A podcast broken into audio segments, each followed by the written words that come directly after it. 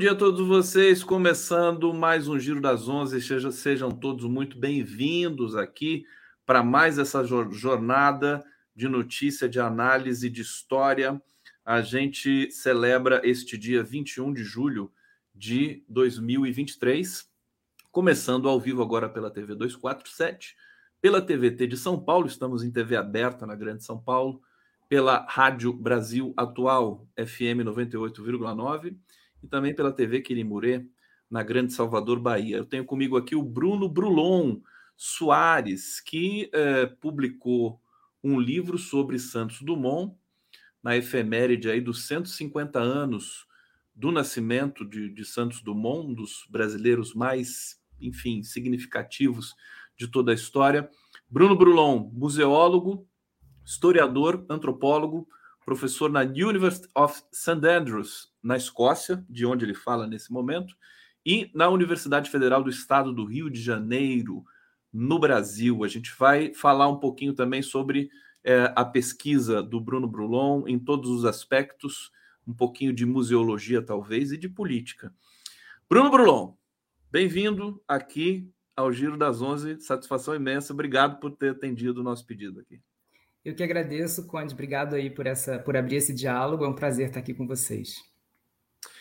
Conta pra gente, vamos, vamos começar falando um pouquinho desse é, dessa figura, dessa personagem, né? Você inclusive enquadra no teu livro, quer dizer, a invenção do próprio Santos Dumont, né? Não é só a invenção, ele foi um inventor inveterado, vamos dizer assim, é, mas a própria vida dele foi também uma invenção da historiografia é, brasileira e acho que mundial também, né? Dá uma, em linhas gerais, é, é, a posição do Santos Dumont nesse imaginário é, do, do, da aviação e também de fora desse campo, né? Bruno Brulon.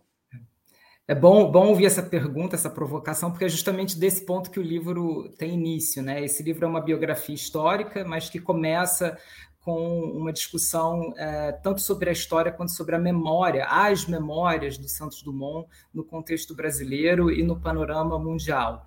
É, como você mesmo falou, a gente está comemorando os 150 anos de nascimento, né, feito ontem, né, o aniversário do Santos Dumont, dia 20 de julho, e, e nesses 150 anos nós temos uma multiplicidade de relatos sobre o aviador né? Quer dizer, sobre o aviador principalmente, né? Eu estou falando aviador porque a maioria desses relatos ela está estruturada de acordo com as invenções maquinais, né? E a, e a contribuição do Santos Dumont para a aeronáutica, não necessariamente sobre a sua pessoa, né? Não necessariamente considerando em primeiro lugar os aspectos da sua vida humana.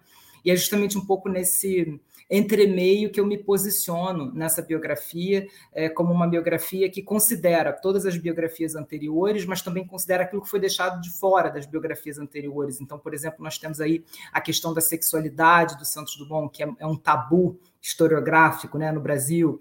É, a maioria das biografias que a gente tem até hoje, elas se esforçam para afirmar um herói nacional heterossexual, masculinista, que fazia parte de um círculo bastante patriarcal da aeronáutica, tanto na França quanto no Brasil.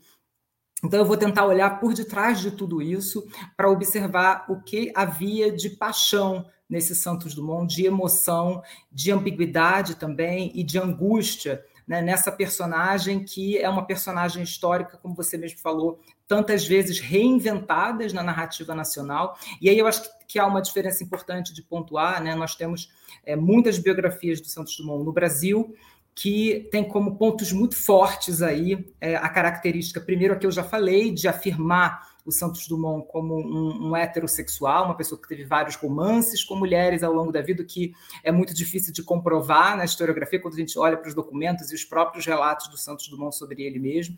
E um outro aspecto muito ressaltado aí também nas biografias brasileiras é a primazia é, da invenção do mais pesado que o ar, né? Principalmente aí com esse acontecimento que você está mostrando nessas imagens maravilhosas do 14 bis, que realmente esse aí foi um acontecimento é, é, histórico. Essas cenas entraram no imaginário, né? Desculpa, é, são cenas são lindas, né? No, no, meu livro eu trato como um, um, um, acontecimento que foi um monumento também, né? Quer dizer, ele monumentalizou essa invenção na medida em que ele faz, de fato, o primeiro voo. Ele foi público. um bom marqueteiro, né? Um excelente marqueteiro, um excelente marqueteiro. Ele trabalhava, ao mesmo tempo que ele trabalhava com engenheiros, ele trabalhava com jornalistas também, isso é importante dizer. O tempo todo Santos Dumont teve conectado com os jornais, com os jornalistas, ele queria saber tudo que era falado sobre ele, é, ele influenciava, inclusive, jornalistas para falarem determinadas coisas e brigava quando alguma coisa saía fora do controle dele na imprensa. Então, acho que aí tem muita coisa sobre manipulação de dados, de, de, de construção da imagem pública, né, que a gente pode aprender, inclusive, com Santos Dumont. Acho que ele foi precursor em muitas coisas. Aliás, o livro, a capa do livro, editado pela Alameda, é, vamos destacar aqui, ficou belíssimo. O título é qualquer coisa de sensacional, quer dizer, o peso da leveza, meu Deus, né? A invenção de Alberto Santos Dumont. Que título belíssimo. Está é, aqui o livro. Eu vou colocar o link para vocês daqui a pouco aqui para quem quiser adquirir. É um livro, me parece, com, com muitas, muitos registros, facsímiles, fotos, é isso? Sim, é, esse, teve, eu fiz uma pesquisa é, documental muito detalhada. Né? Esse livro ele originou com uma tese de doutorado em História na Universidade Federal Fluminense, em que, durante quatro anos, eu fiz uma pesquisa é, nos arquivos, tanto no Brasil, quanto na França, quanto no Reino Unido, onde Santos Dumont passou uma parte da sua vida também brevemente, mas principalmente na França e no Brasil. É, e a partir desses, desses registros, há um levantamento, é, enfim, bibliográfico imenso, um levantamento documental, tudo muito muito referenciado é, no livro editado pela Alameda, e, e, além disso, tentando fazer um trabalho de microhistória, que é justamente de tentar olhar nas entrelinhas o que, que os documentos não revelam, quais são as contradições que os documentos revelam, quais são as lacunas deixadas. Né? Uma das coisas que eu começo falando é que em 1914, o Santos Dumont, no momento da vida em que ele estava começando a ter muitos problemas com a própria imagem, ele queima boa parte dos seus documentos. Então, nós temos cartas, projetos, coisas que ele mesmo fez questão de queimar. Então há uma necessidade de não deixar algumas memórias também, né? E o que, que isso significa para as biografias que foram escritas depois dele? Então eu também trabalho um pouco com esses silêncios. Aí, mais uma vez, imagens incríveis. Isso daí é um hidroavião também, que ele já estava planejando mais para o final da carreira dele, perto de quando ele deixa de, de, querer voar, mas que não deixou de inventar. Né? A mente inventiva do Santos Dumont ela nunca parou. Esses registros também de, em filme do, do Santos Dumont é uma coisa que acho que parte dele também. Ele que chamou as pessoas, enfim, esse, esse registro fundamental. Eu estou me lembrando aqui, Bruno, da abertura das Olimpíadas de 2014 no Brasil, no Maracanã, né? Salvo engano. Não, foi no Maracanã mesmo. E que teve o voo do Santos Dumont ali, que foi uma coisa belíssima. Foi uma abertura, uma das mais lindas que eu vi de Copa do Mundo. Infelizmente, né, o Brasil já começava ali viver esse clima de ódio, né, de, é, é, de, de, de, muita, enfim, de propagação do terror, das fake news. Isso nem foi muito comentado, né, mas foi, foi uma encenação muito bonita. Quem era o, o, o, o sujeito Santos Dumont? Né? É, eu, eu, eu acho que vou perguntar para você onde ele viveu parte da vida dele. Ele viveu a maior parte da vida dele na França? Formação sim, intelectual sim. dele, toda francesa? É, é, é a, a, vida, a vida profissional dele, né? Claro que a infância foi no Brasil, em Minas Gerais, depois é, ele vai passar por São Paulo, Rio de Janeiro e vai para a França aos 18 anos. Então, depois que cidade dele, de Minas Gerais? Desculpa.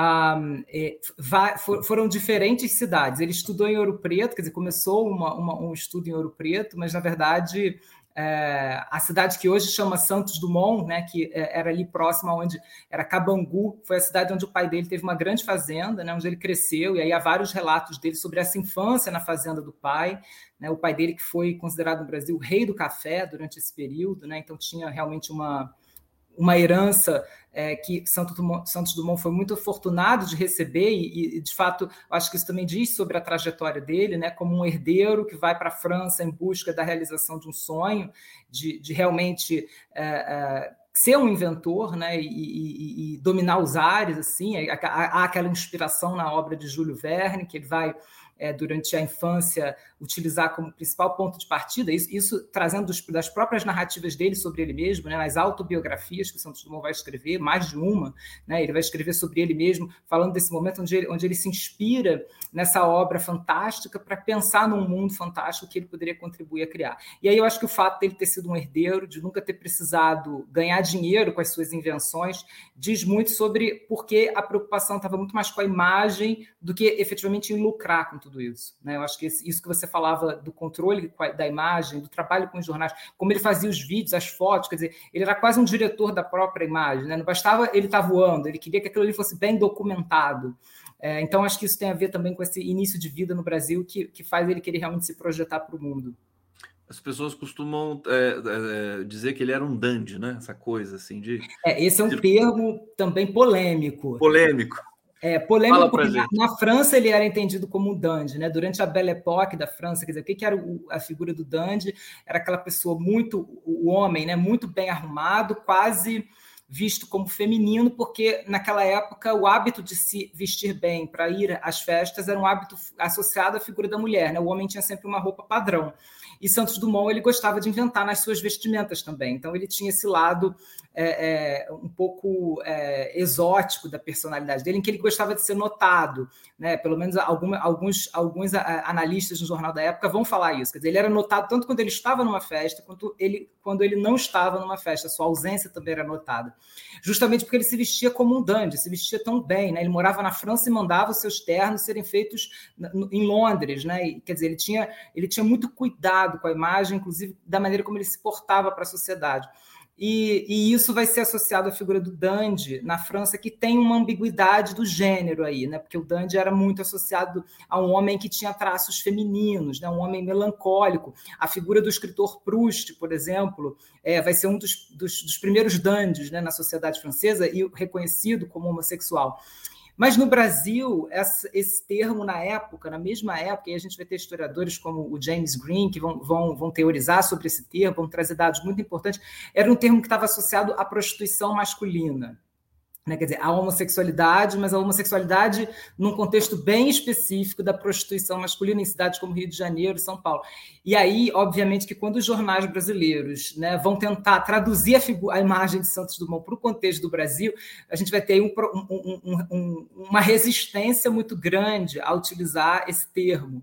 Né? E uma resistência muito grande até mesmo para falar de como ele se portava na sociedade. Né? Porque no Brasil é engraçado que a gente vai pegar alguns relatos para dizer assim, não, ele se vestia de modo muito simples simples. Aí, quando eles vão descrever o que ele usava, ele chegava, às vezes, da Baía de Guarabara vestindo uma capa, né, com broches, com, a, com, a, com, aquela gola, né, que era famosa, o colarinho branco do Santos Dumont. Quer dizer, era, era quase realmente como o um chapéu, né? O chapéu, o chapéu, acho que só ele tinha aquele chapéu no mundo, né? exatamente. É um chapéu que ele, ele mesmo, ele mesmo, essa coisa de roupa, porque assim muito, muita gente diz, eu não, e eu vou conferir com você hoje aqui, vou saber, né? Finalmente, se ele inventou mesmo o relógio de pulso, é verdade isso, ele inventou é, é chuveiro elétrico, essas coisas. Na, é. na, na, no campo da moda também, ele inventou alguma coisa, ele produziu, porque pela, pela personalidade dele, ele poderia ter sido um, um, uma grife, né? Basicamente, na França. Né? Não, e de fato ele quase foi, né? Eu acho que é, ali no período do início do século, na Belle Époque, os jornais vão dizer que ele inventava moda, no sentido de é, ele e o cartunista Sam, que também era um, uma pessoa muito é, cuidadosa com a imagem, que e, e muito é, eram muito festeiros, né? Tanto ele quanto Sam iam muito às festas da elite é, parisiense e, e, e, eles andavam pela cidade com, uma, com um estilo muito próprio. E em alguns momentos os jornais vão dizer que o Santos Dumont ajudou a inventar a moda naquele período, principalmente a moda masculina, mas que de alguma forma transgredia ao que se esperava do padrão de gênero da época. E o relógio de pulso tem a ver justamente com isso, né? Quer dizer, ele vai ser, ele vai encomendar, na verdade, para o Cartier, né, que vai fazer especialmente para ele com a finalidade, primeiro, assim, muita gente vai falar da finalidade técnica do voo, né? Ele tinha necessidade de ver as horas quando ele estava no balão e, e, aquilo ali ajudava. Então tinha, tinha esse fato, mas tinha também o, o fato do Santos Dumont ser um pouco é, destemido também em relação à moda, porque o relógio de pulso, quando a gente pega historicamente, e eu trato disso em algum momento da, da biografia, a história do relógio de pulso ela está associada à vestimenta feminina Né, durante muito tempo, é, desde, desde a, da, da, é, do período elisabetano né, na, na, na Grã-Bretanha, era uma, algo que as mulheres amarravam delicadamente no pulso, um relógio, e os homens usavam o relógio de bolso. E Santos Dumont ele vai inovar também nisso, né? Quer dizer, ele não estava nem um pouco preocupado com os padrões de gênero, ele viu a necessidade de usar um relógio de pulso, e aí o Cartier vai fazer justamente para ele um relógio né, super, que depois, que depois vai virar moda, vai, vai passar a ser vendido realmente, o relógio Santos Dumont. Né? E, e curiosamente, até recentemente, é, quando eu estava escrevendo esse trabalho, é, a, o Cartier relançou né? É, o relógio, aí tem, teve até uma propaganda evocando Santos Dumont. Então, quer dizer, ele de fato inventou moda. O Santos Dumont ele é uma, é uma figura assim é, de um, de um ele, ele tem um, uma vocação para é, ser personagem da história, né? Por todos os sentidos. E eu vejo que nessa disputa sobre a, a primazia da invenção, né, do, do, do avião, é, os, os, Estados Unidos morrem de medo do Santos Dumont, tentam apagar a imagem do Santos Dumont a qualquer custo, né? Por causa dessa rixa com os irmãos Wright. E aí eu sempre me lembro de. Não me lembro quem que. É, não sei se era o Jô Soares que dizia isso, é, que o, o se, se, em todos os aeroportos do mundo hoje os aviões decolassem com catapulta, então você poderia dizer que o inventor do avião foram os, foram os irmãos Wright, mas infelizmente não é, né? Eles decolam, é o motor, é, é uma decolagem. Fala um pouquinho sobre isso, sobre essa disputa, né? Por, pela como é que na Europa, por exemplo, na França eu sei que o Santos Dumont é considerado realmente o pai da aviação. Confere, é isso? Mais ou menos. Mais ou menos. É, é, muito, é muito. Essa é uma, é, é uma discussão delicada mesmo na historiografia, né? Quer dizer, na verdade, o único país onde Santos Dumont é oficialmente ou calorosamente considerado o, o, o inventor do mais pesado que o, que o ar é o Brasil. Né? Nos outros lugares já há realmente um reconhecimento dos irmãos Wright, mas isso tem uma explicação. É, eu sempre digo assim, eu acho que eu acho que o Santos Dumont ele foi um inventor singular e ele merece todos os méritos em relação a isso, porque a maneira como ele inventou, eu acho que nenhuma outra pessoa estava pensando o avião da maneira como ele estava pensando naquele momento. Né? E, e, e, essas imagens que você acabou de passar, esse espetáculo, né? que na verdade vão ser dois acontecimentos aí em 1906, né? que ele vai fazer, e, e o segundo é, acaba sendo o que dá mais certo, muito embora a gente fique muito preso com a data do primeiro, mas de fato é, é um acontecimento. Esse é o primeiro voo público com o que, o que se chamava né, o mais pesado que o ar, porque Santos Dumont vai passar a maior parte da sua vida muito acreditando muito no voo com, com o mais leve que o ar, quer dizer, o balão, né, quer dizer, que o motor precisava ser muito leve para voar. E, e, a partir de determinado momento do início do século, os inventores começam a ir por um outro caminho, explorando o que seria o motor do mais pesado que o ar. E Santos Dumont demora para entrar nessa corrida pela invenção do mais pesado que o ar, porque ele aposta muito nos balões. E quando ele entra, né, ele, ele obviamente não entra sozinho, ele aí monta uma equipe de pessoas para ajudá-lo com esse trabalho, que, que, que, acaba resultando no 14 bis, é, mas ele vai fazer isso de uma forma pública, porque ele não estava preocupado, por exemplo, com uma coisa que era muito importante no contexto dos Estados Unidos nesse momento, que era a patente. Né? Nos Estados Unidos tinha um, um, grande debate sobre patente nesse momento, é, em que é, quer dizer, você criar uma invenção, não bastava você inventar alguma coisa que pudesse ser feita é, isoladamente, ou num momento como esse que a gente está vendo aí, é, era preciso inventar alguma coisa que pudesse ser reproduzida, que pudesse ser vendida, que pudesse ser comercializada. Né? A gente está vendo aí realmente um, um momento de expansão do capitalismo e, e, e da industrialização no mundo, é, principalmente no norte global. Então, Santos Dumont vai fazer parte dessa corrida, mas é importante a gente pensar que a finalidade dele nunca foi lucrativa. Né? Ele nunca pensou que ele queria enriquecer com essas invenções. Ele queria ser reconhecido como um grande inventor daquele século, mas ele não pensava que ele deveria, de fato, até porque não precisava enriquecer. E nos Estados Unidos, a, a indústria vai se organizar de uma maneira em que a patente dos irmãos Wright ela tem esse peso, no sentido de que eles foram os primeiros que fizeram uma aeronave que podia ser reproduzida e utilizada em diferentes contextos, né? inclusive no contexto da guerra, que é o que vai acabar acontecendo, onde vários modelos de mais pesados que o ar vão ser utilizados é, pela aeronáutica e o, os modelos de Santos Dumont acabam sendo deixados um pouco como é, é, menos importantes e menos interessantes, justamente por essa dificuldade da reprodutibilidade. Quer dizer, não era qualquer pessoa que podia pilotar o 14 bis né, porque Santos Dumont fazia a, a, as invenções dele muito ligadas ao próprio, ao próprio manejo próprio, né, quer dizer, a, própria mão do inventor. Né? Ele, ele manipulava bem essas máquinas, mas outra pessoa não necessariamente. E quando você pensa no, no, na aeronave como uma, uma, patente, né, como uma invenção que ela pode ser é, comercializada e, e, e, e, reutilizada por outras pessoas, isso de fato é muito mais lucrativo para a indústria. Então, a indústria, de alguma maneira, vai abraçar os irmãos Wright, mesmo que essas duas invenções elas tenham acontecido muito próximas, né? quer dizer, eles vão fazer o voo, esse que você acabou de se referir com, com catapulta, ele vai ser feito em 1904 e é, esse voo do Santos Dumont que a gente está vendo aí acontece em 1906. Então era aquele momento ali onde as experiências estavam acontecendo muito simultaneamente. Né? É difícil dizer realmente quem pensou primeiro, porque o Santos Dumont já estava fazendo essas coisas anteriormente, né? até efetivamente o voo dar certo. Tem o Blériot também na França, que, que vai fazer ao mesmo tempo que o Santos Dumont. Então tinha uma grande disputa, né? e, e nessa grande disputa nós vamos ter vários vários aparatos funcionando de forma diferente, alguns com mais limitações, outros com menos limitações.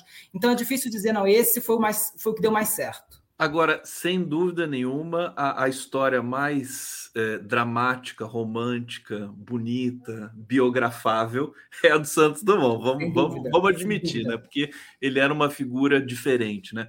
Olha, o pessoal está participando aqui no bate-papo. Deixa eu trazer o, a pergunta do Mauro Augustus. Li que ele sofreu esclerose múltipla. Verdade? Espera aí que o, o, o, Bruno já vai dizer. E o Aurélio da Silva, em, aula incrível de história. Realmente impressionante aqui uh, o, tudo que o, o Bruno está falando para a gente. Fala para a gente, então, dessa questão da, da, da, doença, quer dizer, da esclerose uhum. múltipla. E eu queria te perguntar em especial o seguinte: ele, ele acompanhava, evidentemente, os, os desenvolvimentos dos irmãos Wright e de outros uhum. é, inventores ele, ele tinha mágoa com relação a isso? Quer dizer, Sim. depois que se consagrou, ele sentia isso? É interessante que as duas perguntas elas estão relacionadas. É, realmente, assim, durante o período em que essas invenções estavam sendo feitas e logo depois, né, a gente, a gente tem que pensar que logo depois começa aí uma corrida é, armamentista na Europa, muito em função do que iria desembocar né, na segunda, na Primeira Guerra Mundial. Né? Então, entre ali 1910 e 1914, muita coisa vai ser feita em relação justamente nessa, nessa aposta que a Europa vai fazer é, no, nas aeronaves como armas de guerra e no comércio de aparelhos aéreos que começa a se desenvolver ali. Não era mais o que Santos Dumont fazia até o início do século, quer dizer, de, de, de 1900, de 1890 até 1905 e 4, né, eram, eram voos espetaculares, né, quer dizer, ele queria estar na mídia. E aí, quando, quando o Conde fala que realmente não há não há ninguém mais biografado nessa época, é de fato isso, porque o Santos Dumont, ele durante o início do século, ele vai ser considerado é, por alguns jornais como o homem mais famoso do mundo. Ele estava em todos os jornais voando nos balões, né? E aí realmente ele é, um, ele é uma pessoa que vai ter contribuições consideráveis com o mais leve que o ar. E quando surge, né, a corrida pela invenção do mais pesado que o ar, é, vai haver uma predileção pelos aparelhos, como eu já falei, reprodutíveis. Né? E aí as patentes norte-americanas vão ganhar volume, e isso vai fazer com que esses aparelhos sejam preconizados durante o período da guerra. Então, em 1914, por exemplo, o Santos Dumont oferece ajuda, tanto técnica quanto doar os seus aparelhos para a aeronáutica francesa, justamente ali diante da, da guerra, né? nesse momento em que muitos aeronautas estavam sendo recrutados. Né? E a França vai rejeitá-lo de alguma maneira. Né? Começa ali um processo de rejeição, em que ele não vai ser mais reconhecido como necessário, como útil, no momento em que a aviação ela deixa de ser um esporte, ela deixa de ser um entretenimento, como era né, no início do século nos ares de Paris, e ela passa a ser um instrumento de guerra, ela passa a ser uma indústria voltada para a guerra, e ela passa a ser um comércio, né, porque muita gente vai enriquecer também com esse comércio. E aí Santos Dumont deixa de ser importante, porque a, a, as invenções deles é, elas não são, não são percebidas naquele momento, nem como viáveis é, comercialmente e nem como utilizáveis militarmente, dada a sua fragilidade. Né? Como eu disse, ele fazia aparelhos que eram muito centrados no próprio uso dele próprio. Então, como, como treinar outras pessoas para né, é, é, utilizarem os seus aviões em guerra? Já outros aparelhos, como o dos irmãos Wright e o do próprio Blériot, né, na França, que vai ser uma pessoa que vai treinar é, é, aeronautas para irem para a guerra, vão ser preconizados. E isso vai gerar no Santos Dumont, a partir dessa data, né, a gente tem aí o marco de, de, de 1914, depois até durante o período da guerra ele desaparece da imprensa, e isso gera uma ideia para muitos biógrafos, e em parte eu concordo, que é um, ele começa a desenvolver um quadro de depressão.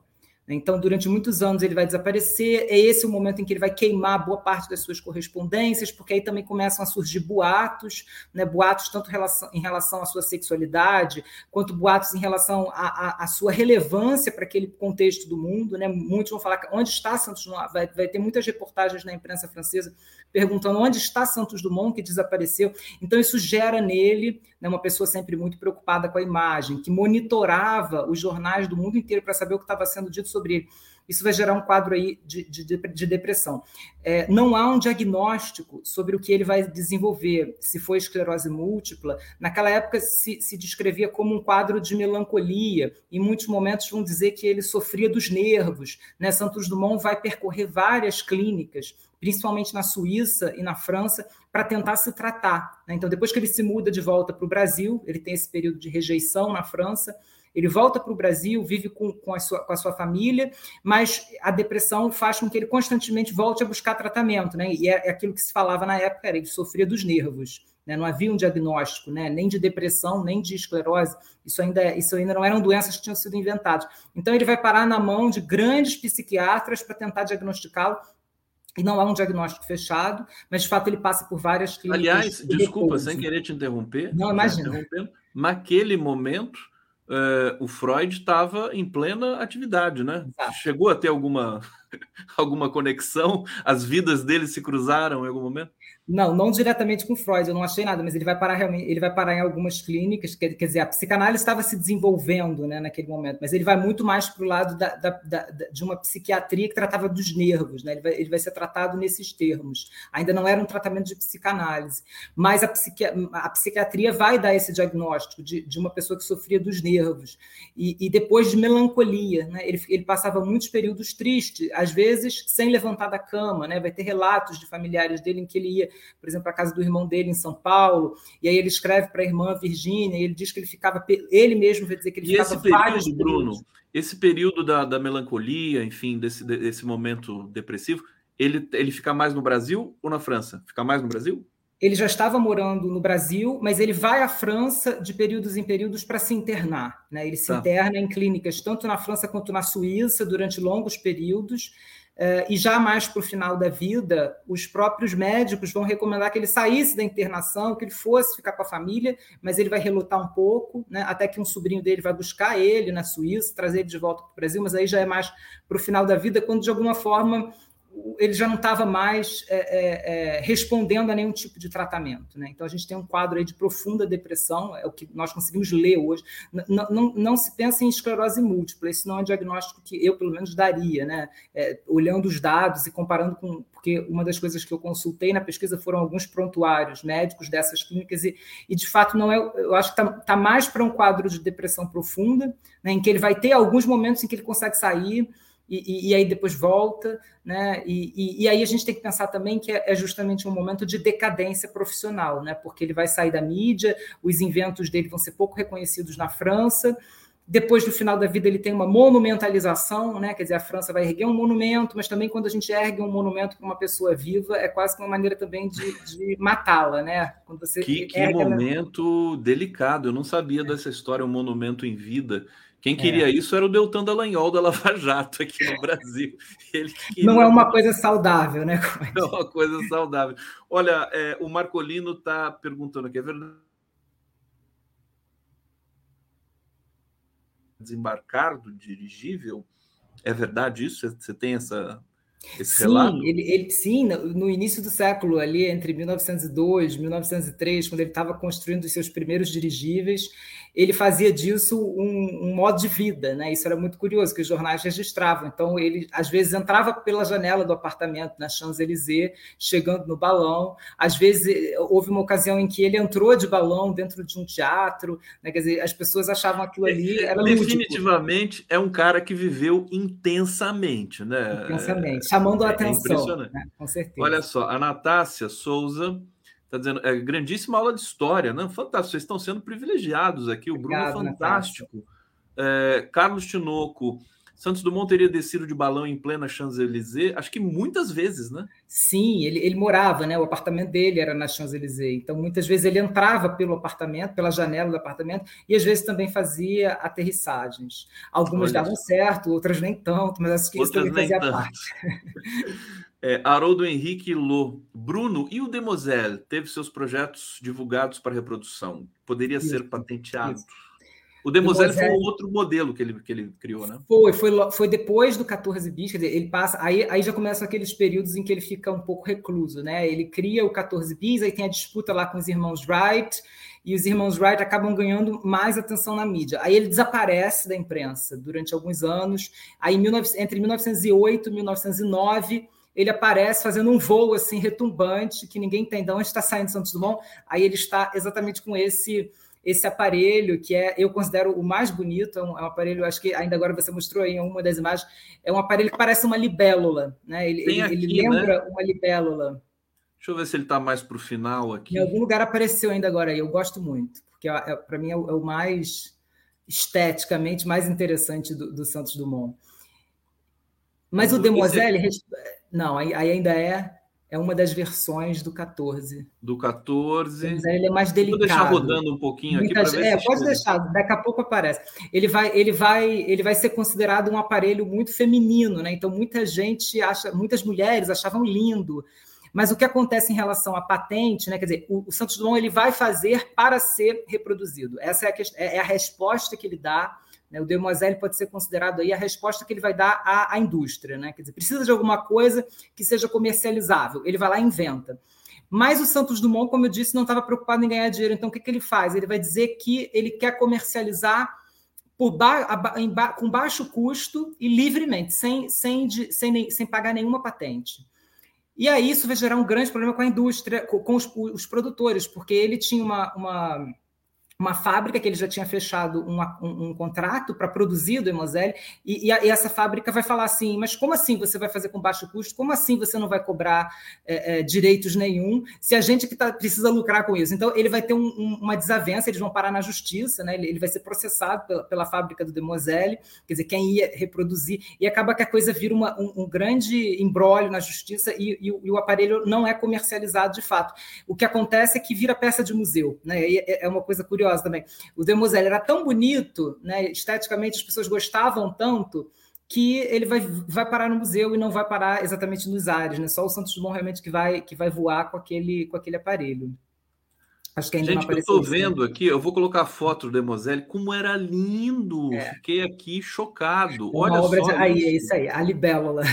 A libélula. Ele voava, ele voou bastante, ele voou mais que o 14, esse, esse modelo? O Santos Dumont voou com ele bastante e ele tentou, durante vários anos, fazer com que se tornasse um modelo comercial, né? Seria aí o, o modelo mais comercial dele, né? Do ponto de vista do, do, próprio projeto, mas acaba não acontecendo por conta desse embrólio na justiça em que ele não consegue. Ele queria fazer uma coisa completamente sem patente mas obviamente que uh, os fabricantes queriam a patente. Sem né? patente então, pela, pela, pela noção de porque ele não queria ganhar nada dele, né? Ele não é, queria que exatamente, exatamente. Ele não queria que ele, ele não queria que ele queria que fosse acessível, ou seja, de baixo custo, e ele pessoalmente não queria ganhar nada com isso. Ele queria realmente que, que, que as pessoas voassem. Esse, esse era o, o, grande mote aí, mais uma vez, o Demoiselle. Esse é o Demoiselle. É, eu estou aqui, é incrível, nossa, é imperdível esse livro aqui do, do Bruno Brulon. Eu vou colocar mais uma vez o livro na tela para gente. Está aqui o peso da leveza. Que eu estou encantado com o título do, do teu Legal. livro, querido. O Milan Kundera acabou de nos deixar, né? Autor da, do, do, um dos livros que tem também um dos títulos mais bonitos, que é a Insustentável Leveza do Ser. É, Poderia ser aplicado ao próprio Santos Dumont, né? É, Esse livro do Milan Kundera, inclusive as questões psicológicas que estão postas ali. É, eu, eu, o Santos Dumont é, é, é, é, ele é mais romântico, né, em todos os sentidos. É um pouco aquela tradição do século XIX das máquinas voadoras, Exato. mirabolantes que caíam direto assim com essa, essas coisas. Né? É, justamente ele tá, o Demoselle é um pouco prova disso, né? Tem aquela rodinha de bicicleta ali e tudo mais. é muito interessante.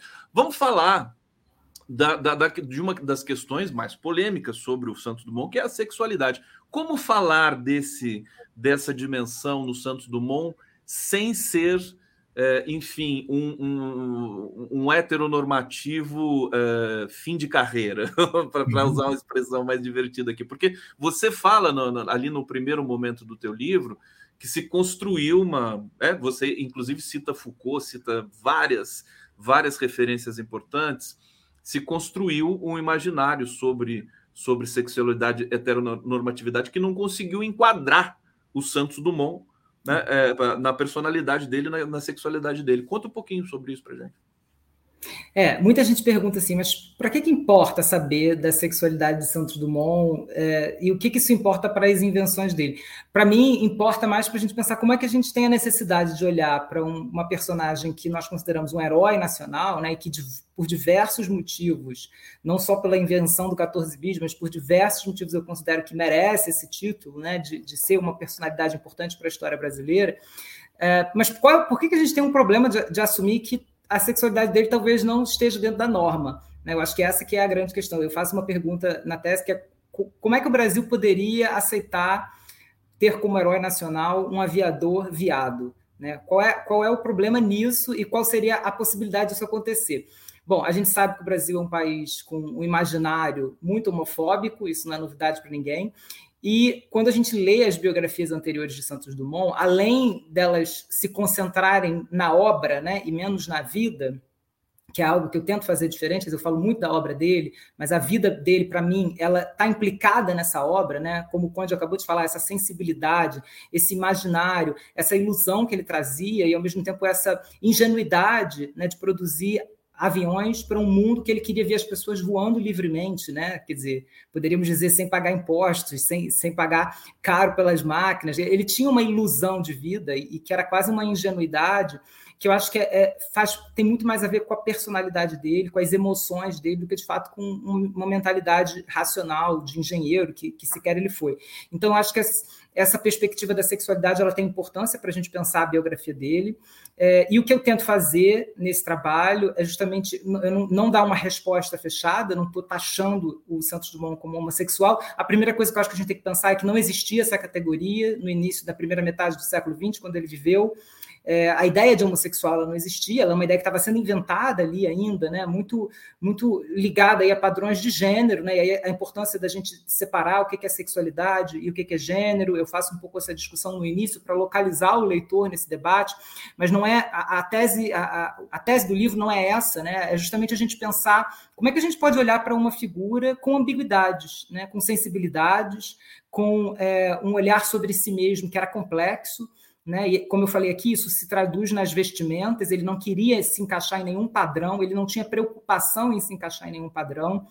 Ele não quis se casar por vários motivos, mas as biografias, os museus, os relatos que a gente tem hoje no Brasil vão sempre tentar associá-lo a casos amorosos, né, casos amorosos, seja com a cubana Aida da Costa, que muita gente vai dizer que ele ficou noivo, nunca existiu esse noivado, o próprio Santos Dumont vai dizer, em relatos dele, que ele só, só esteve com ela uma única vez, quando ele ensinou, porque ela tentou fazer um voo, né, ele, ele ensinou ela a voar num dos seus aparelhos, e, e, e aquilo ali, por ter saído na imprensa, gera um, um rumor de que ele estava tendo um caso com ela e chega a ficar noivo. Né? Nada disso foi verdade. Então, é, é, essa, então, assim, desmentir um pouco dessas histórias faz a gente tentar olhar por que, que a historiografia e por que, que própria, as próprias biografias de Santos Dumont elas tentam ser heteronormativas, né? ou praticam aí uma heterossexualidade compulsória na figura do, do, do Santos Dumont, que é quase que você impor uma identidade de gênero e uma sexualidade que ele não manifestou em vida, porque ele fazia questão de dizer que ele não estava envolvido com ninguém,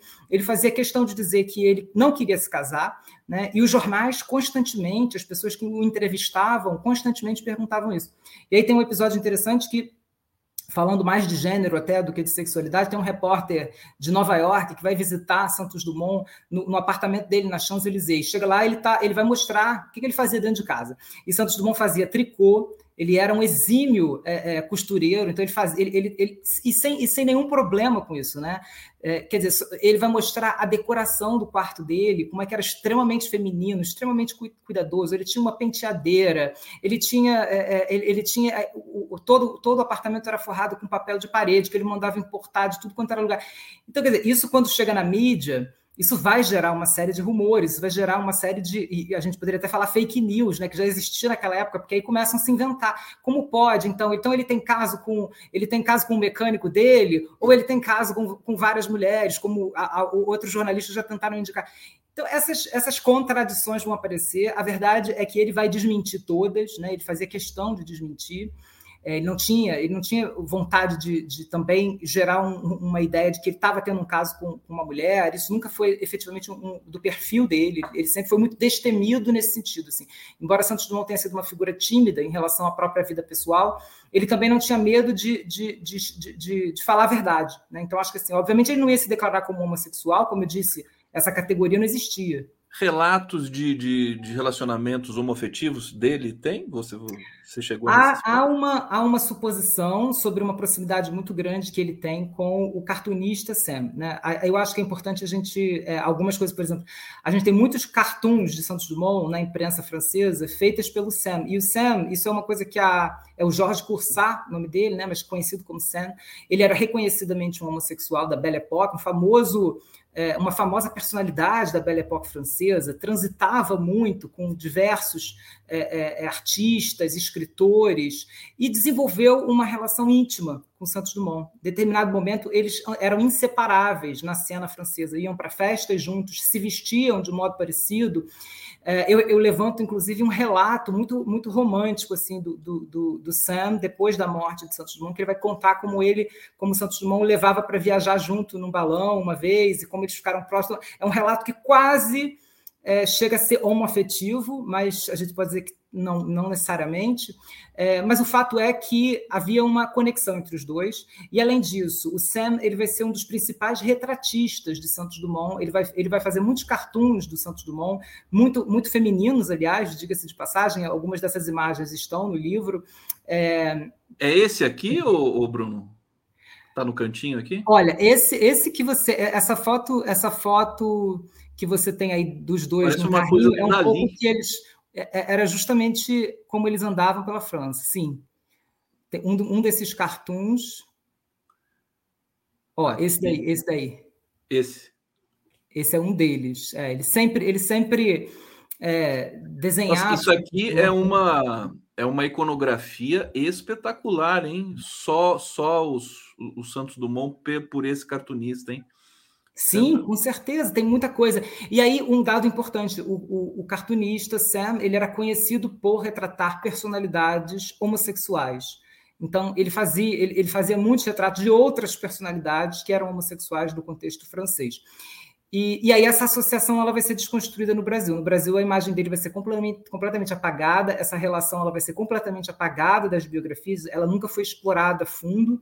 E é uma coisa que eu trago aí também em, em um dos capítulos do, do, livro, né, falando um pouco de, do que significou essa relação para a história de Santos Dumont. Bruno, demais a sua presença aqui. O pessoal está agradecendo. Vocês gostaram, né? Você vê que eu sou eu sou Obrigado. legal com vocês. O livro está lá disponível já no site Trago da gente boa para sempre aqui. Jairo Bezerra Silva, Jairito, professor maravilhoso, Maria de Lourdes, os machos brancos estão destruindo muito.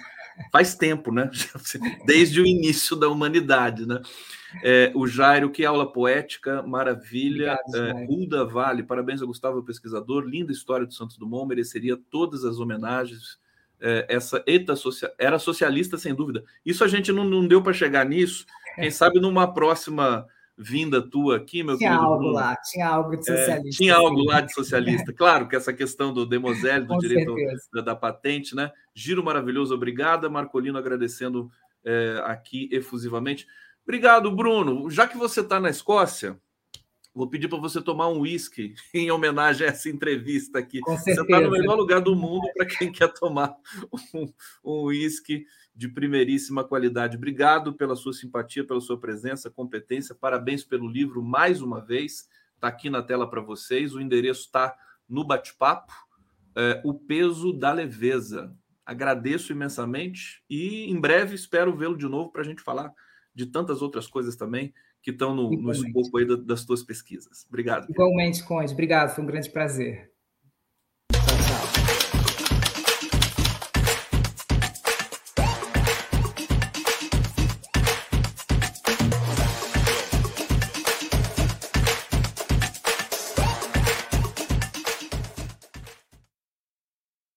Receber agora Davi Decate. Tá certa a pronúncia do teu nome? Eu já estava preocupado com isso. Davi Decate, não é David? É isso Opa, mesmo? Conte. Tudo bom, querido? Decate, perfeito, Davi. Decate. Seja bem-vindo aqui, obrigado por estar aqui conosco. É, recentemente entrevistei uma colega sua, Glaucia Campreger, que me deixou muito curioso para saber, enfim, da nova teoria monetária. E nós estamos aqui para você nos ajudar a compreender tudo isso. Davi De Castro, doutorando em Economia pelo NB, mestre em Economia pela Federal Fluminense, assessor técnico na Câmara dos Deputados do Brasil. Seja bem-vindo, obrigado por nos atender. Davi, é, nós temos aí um, um momento é, delicado na questão dos juros no Brasil, em que teorias velhas é, econômicas acabam prevalecendo sobre é, novidades importantes que existem aí no mercado teórico da, da economia. Eu queria que você fizesse um, uma leitura geral para a gente, para a gente iniciar o nosso debate, a nossa resenha aqui. Davi Decate. Perfeito, Conde. Na verdade, essa disputa entre teorias monetárias elas marca, ela marca a história do capitalismo. Né? A própria compreensão das causas da inflação e dos tratamentos adequados são é, super distintas, tá? Os diagnósticos são muito diferentes e por isso os tratamentos são muito diferentes. Se a gente fosse dividir em dois campos, tá? Tem muitos espectros e muitas especificidades em cada um. Nós poderíamos falar que um campo mais conservador, ao longo da história do pensamento econômico, enxerga a inflação como sendo de demanda, e geralmente causada por excesso de gastos do Estado, que pressionam demasiadamente a capacidade produtiva da economia, gerando inflação. Tá? Mais moeda, mais inflação. Muita moeda aquece a economia, a economia é muito aquecida, isso só causa inflação, a economia não cresce, só fica desajustada. Essa é a visão conservadora. Tá? Ou seja, é uma inflação dada porque as pessoas estão muito ricas no Brasil. Está todo mundo muito rico, todo mundo é, fazendo filas no, nos mercados e, portanto, qual é o tratamento adequado para essa visão? Desaquecer a economia, gerar mais desemprego para controlar a inflação.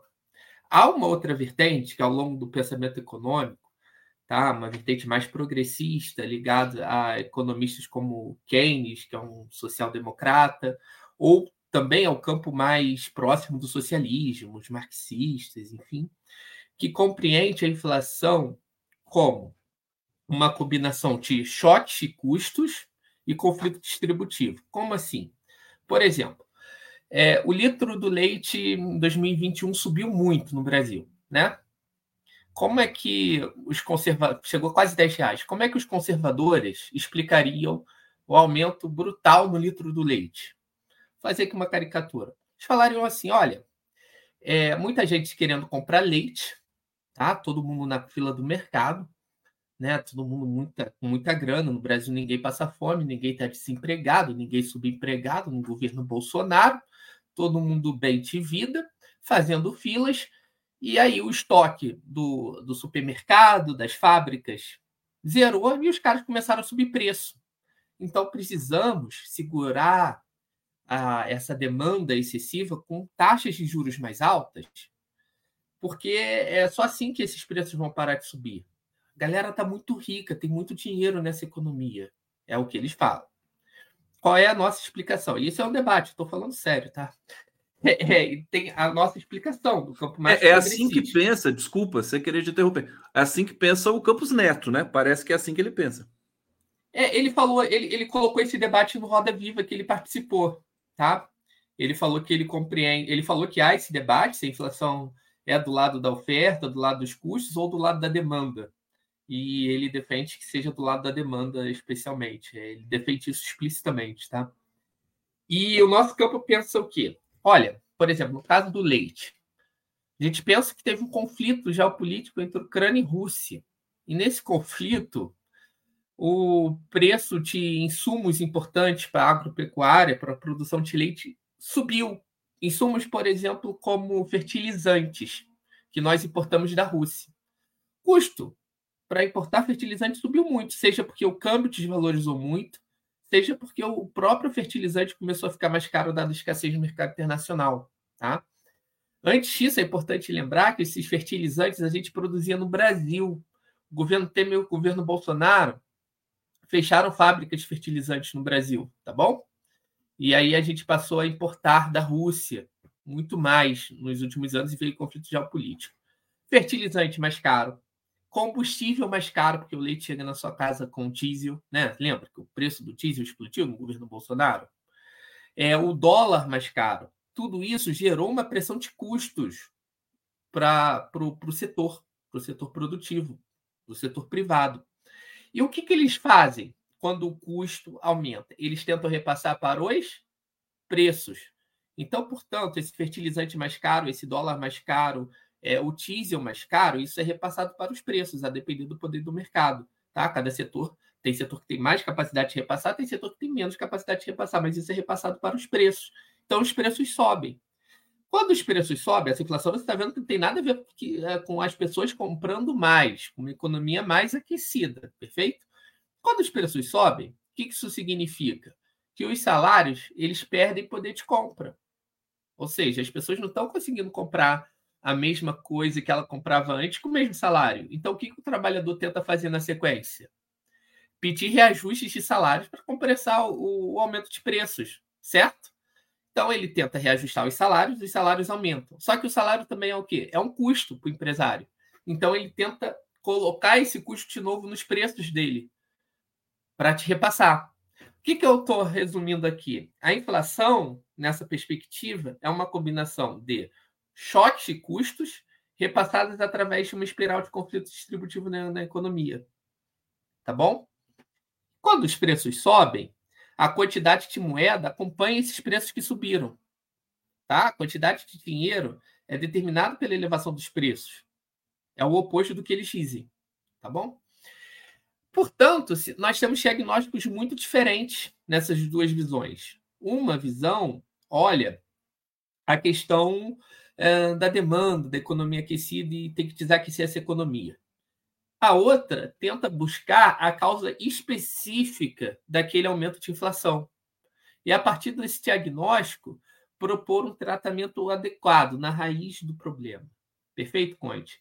É mais ou menos assim que se. Perfeitamente. Eu, eu, tô, eu tô lembrando aqui da, dessa questão do leite. O leite não poderia ter sido controlado com estoque regulatório, né? Porque não dá para estocar leite, né? Até onde eu sei, pelo menos. Que, o que dá para fazer com grãos, né? É, e com outros, por exemplo, o óleo de soja daria para controlar com os estoques regulatórios. É, e o óleo de soja disparou, né? No, no naquele momento ali, no, no, final do governo Bolsonaro. Aliás, final não, né? Na, na metade. E agora ele voltou ao patamar é, tradicional.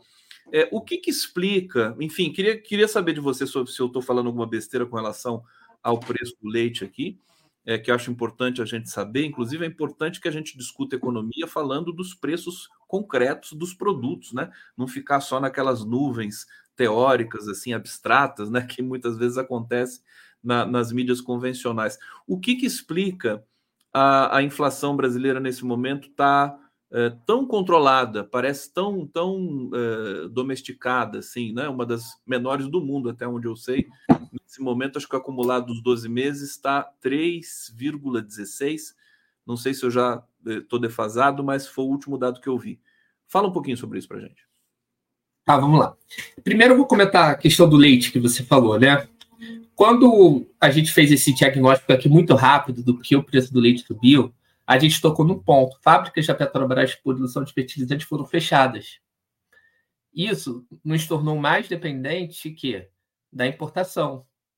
Só que quando a gente se torna muito dependente de importação, nós ficamos muito vulneráveis a desestabilidades globais, né?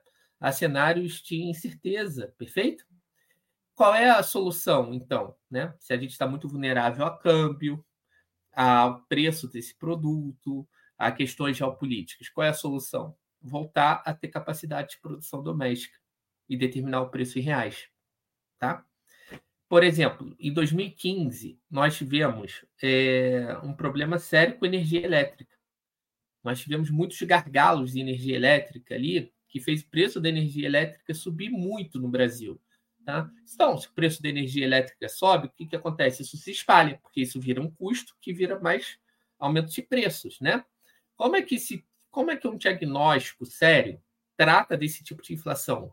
Desaquecendo a economia? Não.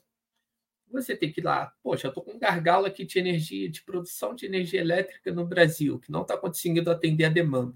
Eu tenho que expandir esse setor para dar conta da demanda. Perfeito? Então, há várias formas de se tratar a inflação, mas para isso você tem que usar, uh, você tem que partir do diagnóstico correto. A forma mais simples que aqui os conservadores usam é: eu trato toda e qualquer inflação da mesma forma e faço políticas que gerem um desaquecimento, um enfraquecimento da economia para tratá-las, tá?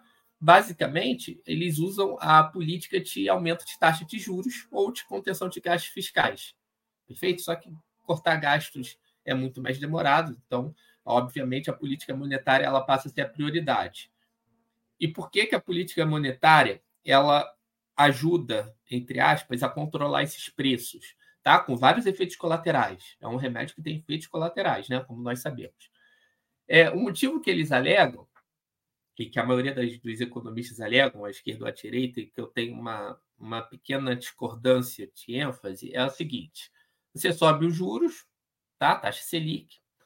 Então, isso vai gerar desemprego, por exemplo, porque o cara, ao invés de comprar uma máquina para produzir mais pão, ele vai e contratar gente e aquecer economia, ele vai preferir guardar o dinheiro dele né, no, no tesouro e ganhar uma taxa Selic altíssima, uma das maiores do mundo, que está a maior do mundo hoje em termos reais.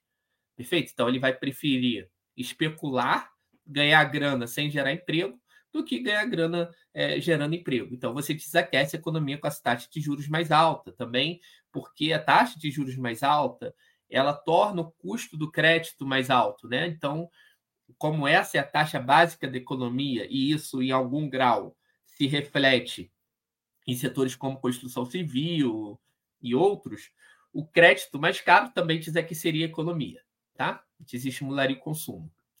É, tem uma questão que eu acho que também importa muito nessa análise, que aí é questão da ênfase. Quando a taxa de juros está mais alta, perfeito, quando você coloca uma taxa de juros mais alta em relação à taxa de juros do resto do mundo, você atrai capital externo, você atrai grana de fora, tá? Porque o cara fala assim: ah, a taxa do FED está tanto, a taxa do Brasil está tanto. Eu acho que eu vou lá ganhar uma grana. O diferencial de juros está interessante. Então você atrai mais dólar, seu câmbio valoriza, o real fica mais valorizado. Com o real mais valorizado, é, as coisas que você importa ficam mais baratas. As coisas que você produz com insumos importados ficam mais baratas. Tá? E os produtos que concorrem com importados também ficam mais baratos. Perfeito? Porque se o preço do tênis Nike importado caiu muito, a Olympics vai ter que derrubar o preço dela para continuar concorrendo sem perder mercado. Então, mesmo que a produção seja doméstica, esses preços caem. Então, tem um fator do câmbio também, da valorização do câmbio pela taxa de juros mais elevada. Tá? Então, esse é o sistema de controle de preços que eles usam. Especificamente, não importa muito a causa da inflação, eu vou subir taxa de juros para controlá-la. Né? Isso gera efeitos colaterais, né? Como eu falei, custo de crédito, é, você faz um movimento da economia caminhando para especulação e não para investimentos é, produtivos, isso tem uma série de custos. É, e isso acontece muito mais pelo, pelo canal do câmbio, né? O que a longo prazo pode gerar competitividade da economia que é um mundo ideal, não sei se para empresários, digamos aqui, vocacionados a produzir, mas para especuladores, para as elites brasileiras, para a gente também circunscrever aqui um segmento no Brasil, é o um mundo ideal, né? Você ganhar dinheiro sem fazer nada e sem, sem investir em produção. Sobre a inflação, eu, eu não sei se você considera respondido, mas é, por que está tão baixa? Ah, tá. É, tem a ver a com essa política? tão baixa. É, eu fiz a primeira, a primeira análise. Tem a ver com, com fatores externos, mais do que com política doméstica, tá? A gente não fez nada que controlasse essa inflação. É, o câmbio mais valorizado, preço de combustíveis caindo. Então, nós temos vários fatores redutores aí de pressões custos que se refletem em preços mais baixos. Tá? É, a, o preço do petróleo está caindo no mundo. Tá? Caiu muito do ano passado para esse ano. Né? A gente estava na casa dos 110 dólares o barril do petróleo e agora a gente está na casa dos, dos 79, 80, não sei quanto que está. Então teve uma queda aí eh, gradual ao longo do tempo e teve uma valorização cambial. Tá? A valorização cambial tem um fator doméstico importante, que é um governo que gera, que tem mais estabilidade política também. Ele consegue atrair uh, mais investidores por conta da, de algum grau de confiança. Tá? E uma taxa de juros mais alta também é, pode ter esse impacto de valorização de câmbio.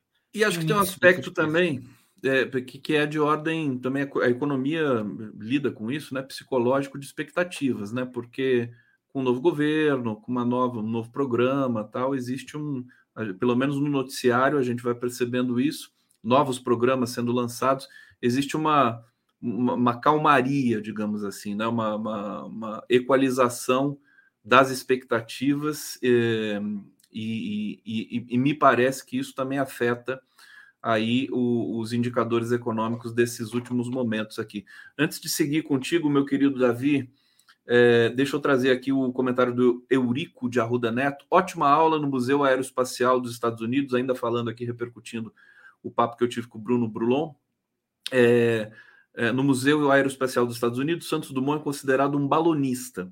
Precisamos encarar que a fama dele de inventor do avião é desproporcional ou imerecida. Ele pergunta aqui, eu vou mandar seu comentário para o Bruno, querido Eurico. Obrigado. A Gilson Cerqueira, fantástico agradecimento ao Conde pela escolha do entrevistado. Santos Dumont, sabemos pouco. É, Vanderlei Ricardo Silveira, excelente giro, Condão. Coromandel, Minas Gerais. E Estela Lacru, comprei o óleo Lisa por R$ 5,65 ontem tinha chegado a 11,99. Aliás, tinha chegado a mais do que isso, eu me lembro, né? E, e tem lugares que está mais barato também do que 5,65. Davi, explica para gente o que é a, a, a nova teoria monetária. É, a, a, gente sabe que o André Lara Rezende, né, é, a quem o Lula, inclusive, é, elogiou bastante nesses últimos tempos, chamou, insistiu muito para ele participar do governo, ele não aceitou, ele foi para o BNDES. Parece que ele, ele se envolveu também com essa nova teoria monetária.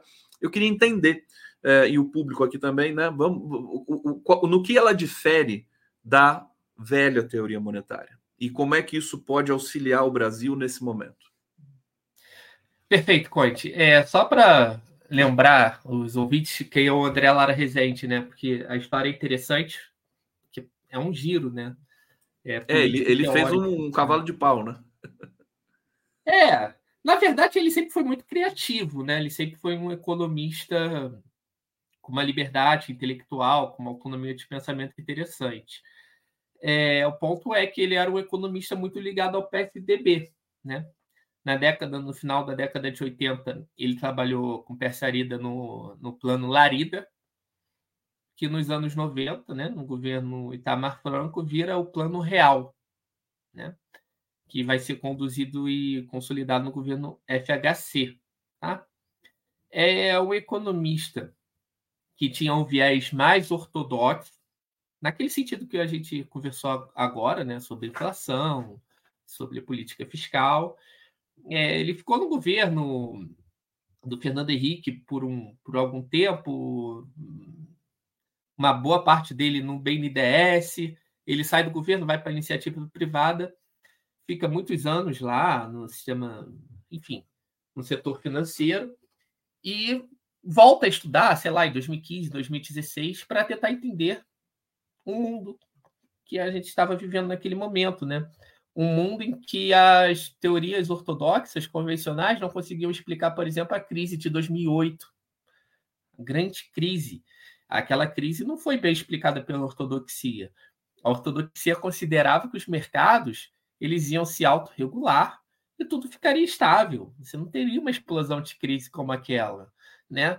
É, para os ortodoxos, o pensamento convencional, o mundo estaria muito tranquilo, uma grande moderação. Conseguimos um ajuste fino na economia, um capitalismo sem crise, veio uma crise que destruiu tudo. No meio dessa crise aconteceram algumas coisas interessantes para a gente sair da crise, como é praticamente, como acontece praticamente todas as crises no capitalismo. O governo, o Estado, viu os bancos centrais emitiram toneladas de, de toneladas de dólares o Banco Central americano, por exemplo, para salvar os bancos que estavam quebrando na economia americana por conta de especulação, né? Um grande esquema de fraude, inclusive, no sistema financeiro.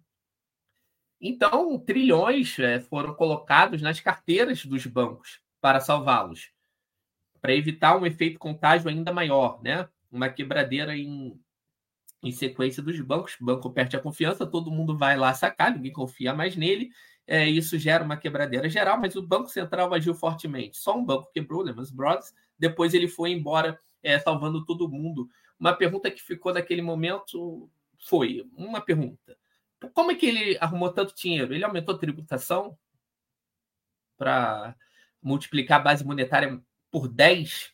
Foi essa a explosão da base monetária? E a segunda pergunta, ele explodiu a base monetária em 10 vezes, mas a inflação ficou parada. Por quê? Né? São duas perguntas curiosas. Né? De onde vem o dinheiro que ele colocou lá? Um. E dois, por que, que se a base monetária aumentou 10 vezes? Né? Não é a moeda que causa inflação? Por que, que não tem inflação? Né? Aí essas questões, a teoria ortodoxa tem alguma dificuldade para explicar, e o André Lara Rezende ele ficou procurando é, teorias alternativas para explicar esse tipo de coisa. Né? Ele foi passando por várias teorias para compreender política fiscal e monetária, e ele chega na teoria monetária moderna que ele acha mais adequada para explicar essas situações. É, obviamente, um outro, uma outra, a outra grande crise foi agora, na pandemia, né? O que, que aconteceu na pandemia? A gente ficou de 2015 a 2019 no Brasil com uma ideia de que a gente tem uma crise fiscal e que o ajuste fiscal é muito necessário, tá? Isso daqui, 2015 a 2019. Ninguém tinha dúvida que o Brasil estava quebrado. Era isso, não era? O que, que aconteceu? Chegamos na pandemia. Quebrado, eu, eu não sei, mas assim, que, que estava é, desorganizado, né? Totalmente desorganizado economicamente. É, quebrado, eu acho que ele nunca ficou quebrado. É, nunca eu ficou. Né? nunca ficou, não quebra. É. Mas é a percepção convencional, né? Sim, Ninguém sim. parecia ter dúvida que estava quebrado. Então tinha que fazer ajuste fiscal, cortar gasto, aumentar receita, tinha que fazer alguma coisa desesperada para arrumar é, superávit primário, para estabilizar a relação de vida porque não tinha dinheiro. E aí, naquela concepção deles, funciona, funciona mais ou menos assim. É até fácil explicar né, para as pessoas. Está totalmente errado o que eu vou falar aqui. Mas é como que é a explicação deles. O Estado é como se fosse uma família é como se fosse uma economia doméstica. Se ele gasta mais do que arrecada, ou seja, como numa família, se ela gasta mais do que recebe de salário, ela vai se endividar. E a dívida dela vai crescendo. Quando a dívida dela for crescendo, os bancos vão começar a olhar e vão falar assim: vai dar calote. E aí eles vão ou aumentar muito a taxa de juros para compensar esse risco de emprestar para uma família perdulária que não faz austeridade fiscal, ou ele simplesmente vai parar de emprestar. E essa família vai à falência. É uma família irresponsável que não cuida do futuro dos filhos. Tá? Então, portanto, é como um clube de futebol, uma família, um município, um governo estadual, a União também, que é emissora de moeda, deveria se comportar de forma a equilibrar os gastos, né? Gastar só o que arrecada. E isso que foi colocado ali desde o final do, do primeiro governo Dilma, é, com muita ênfase, uma ênfase aloprada pelo governo Temer e Bolsonaro. Chegamos na pandemia. O que acontece na pandemia? Bancos com risco de quebrar, empresas com risco de quebrar, as famílias sem condições nenhuma de sobreviver. Né? Então, de onde que a gente conseguiu tirar grana né, para fazer o maior déficit da história? De onde a gente conseguiu tirar grana para fazer um mega auxílio emergencial, apesar do Paulo Guedes e do Bolsonaro, né, com a força do Congresso e pressão popular, né, um auxílio que chegou a R$ 1.200 e que parecia impossível até 2019, como que foi possível em 2020? Essa é uma pergunta, se o dinheiro tinha acabado. Foi os bancos que emprestaram? É uma primeira hipótese, né? Só que os bancos e as empresas, se, eles, se foram eles que emprestaram, por que, que é o Estado que estava salvando eles? Se fosse assim, o Estado não fazia nada, eles puxavam o cabelo e saíam voando. Né? Mas o Estado que estava salvando os bancos, as empresas, as famílias, salvando todo mundo. Então não era um empréstimo. Como é que surgiu esse dinheiro que tinha acabado? Como é que esse dinheiro magicamente apareceu? A gente não tinha dinheiro para nada, absolutamente nada. Esse era o papo. E do nada a gente consegue comprar vacina, salvar banco, fazer auxílio emergencial, salvar empresa, pagar salário de empresa, tudo isso. É, aí a pergunta aí ficou estranho, né? Por quê? Porque um Estado que emite a sua própria moeda não pode ficar sem essa moeda que ele próprio emite. E emite toda vez que realiza um gasto. Perfeito? É uma conclusão. É muito lógico isso. O Estado não pode quebrar na moeda que ele emite. E que só ele emite. E como é que o Estado emite essa moeda? É jogando de helicóptero? Não. Toda vez que ele realiza um gasto, um pagamento, o Tesouro junto com o Banco Central, ele cria dinheiro novo na economia. Então, quando paga auxílio emergencial ou quando paga juros da dívida pública, ele cria dinheiro novo e coloca esse dinheiro novo na economia. Esse dinheiro novo na economia, parte dele vai voltar em tributação, parte dele vai ser para comprar títulos da dívida pública, e o que não for nem tributação e nem compra desses títulos da dívida pública, o que sobrar, todo o resto, é a chamada variação da base monetária. Como é que os economistas fora da teoria monetária moderna interpretam isso. Eles interpretam que tem que essa variação da base monetária, esses tributos e essa compra de títulos públicos foi o que financiou os gastos. Foram os elementos que financiaram os gastos. Como que nós interpretamos? O governo gastou, esse dinheiro entrou na economia, depois que esse dinheiro entrou na economia, uma parte volta como tributos, uma parte volta como compra de títulos públicos, e a outra parte é a variação da base monetária. Portanto, a gente não faz uma proposta de emissão de dinheiro para gastar. Nós falamos que todo gasto já é realizado com a emissão de dinheiro. Aí a segunda pergunta que todo mundo faz quando a gente fala isso é: então o Estado não quebra, então pode pagar 10 mil reais de salário para todo mundo. Não. O que, que acontece? Quando o Estado gasta, ele cria dinheiro. Quando ele tributa, ele destrói esse dinheiro criado. Tá? Então, o que, que eu estou falando aqui? Gastei, eu aumentei a renda na economia. Tributei, eu diminuí a renda da economia. Eu tenho que fazer com que a renda na economia esteja adequada à capacidade dessa economia real, concreta, em produzir bens e serviços à venda dessa moeda. Ou seja, não adianta eu emitir dinheiro que não vai brotar petróleo do chão, tá? Eu tenho que conseguir manter uma renda que seja capaz de mobilizar plenamente a capacidade produtiva, nem mais, se eu gastar mais do que a capacidade produtiva da economia é capaz de responder, aí sim eu teria um caso, que é uma excepcionalidade no capitalismo, de pressão de demanda com inflação, e se eu gasto menos do que o necessário, eu tenho desemprego. Tá? Então eu tenho que gastar muito próximo do ponto do pleno emprego, onde todas as pessoas estão ocupadas e a capacidade produtiva da economia está ocupada. Perfeito? Esse é o ponto que a gente tem que manter a combinação entre tributos e gastos do governo. Por exemplo, se a economia está muito desaquecida, como em 2020, por conta da pandemia, o que, que o Estado tem que fazer? Se a renda na economia está muito baixa e a capacidade produtiva da economia é muito grande, o que, que o Estado tem que fazer? Ele tem que gastar até o ponto de ocupar essa capacidade produtiva. Aí, conforme o setor privado vai se reaquecendo, vai voltando à normalidade, isso já vai aumentando a renda do setor privado. Então, o governo ele tem que ir diminuindo a sua, a sua despesa. Ô, Davi, essa, essa tua explicação ela está dentro do, do, da, da, teoria moderna, então, monetária. É isso, né? É, é, é, na verdade, a teoria monetária moderna é quase que uma ironia, tá? É porque é, é, é, é porque o Keynes é, uma teoria keynesiana, tá? Keynes, na década de 30, ele meio que deixou isso que eu estou falando mais ou menos claro. De outra forma, quando você teve a crise de 29, ele em 36 ele vai escrever um clássico da macroeconomia, ele, o maior macroeconomista do século. E nesse clássico ele vai falar sobre esse papel do Estado de estabilizador da economia. Perfeito? E uma das coisas que ele falava é que o dinheiro funciona dessa forma, como um crédito e não como uma mercadoria, tá? há mais de 4 mil anos.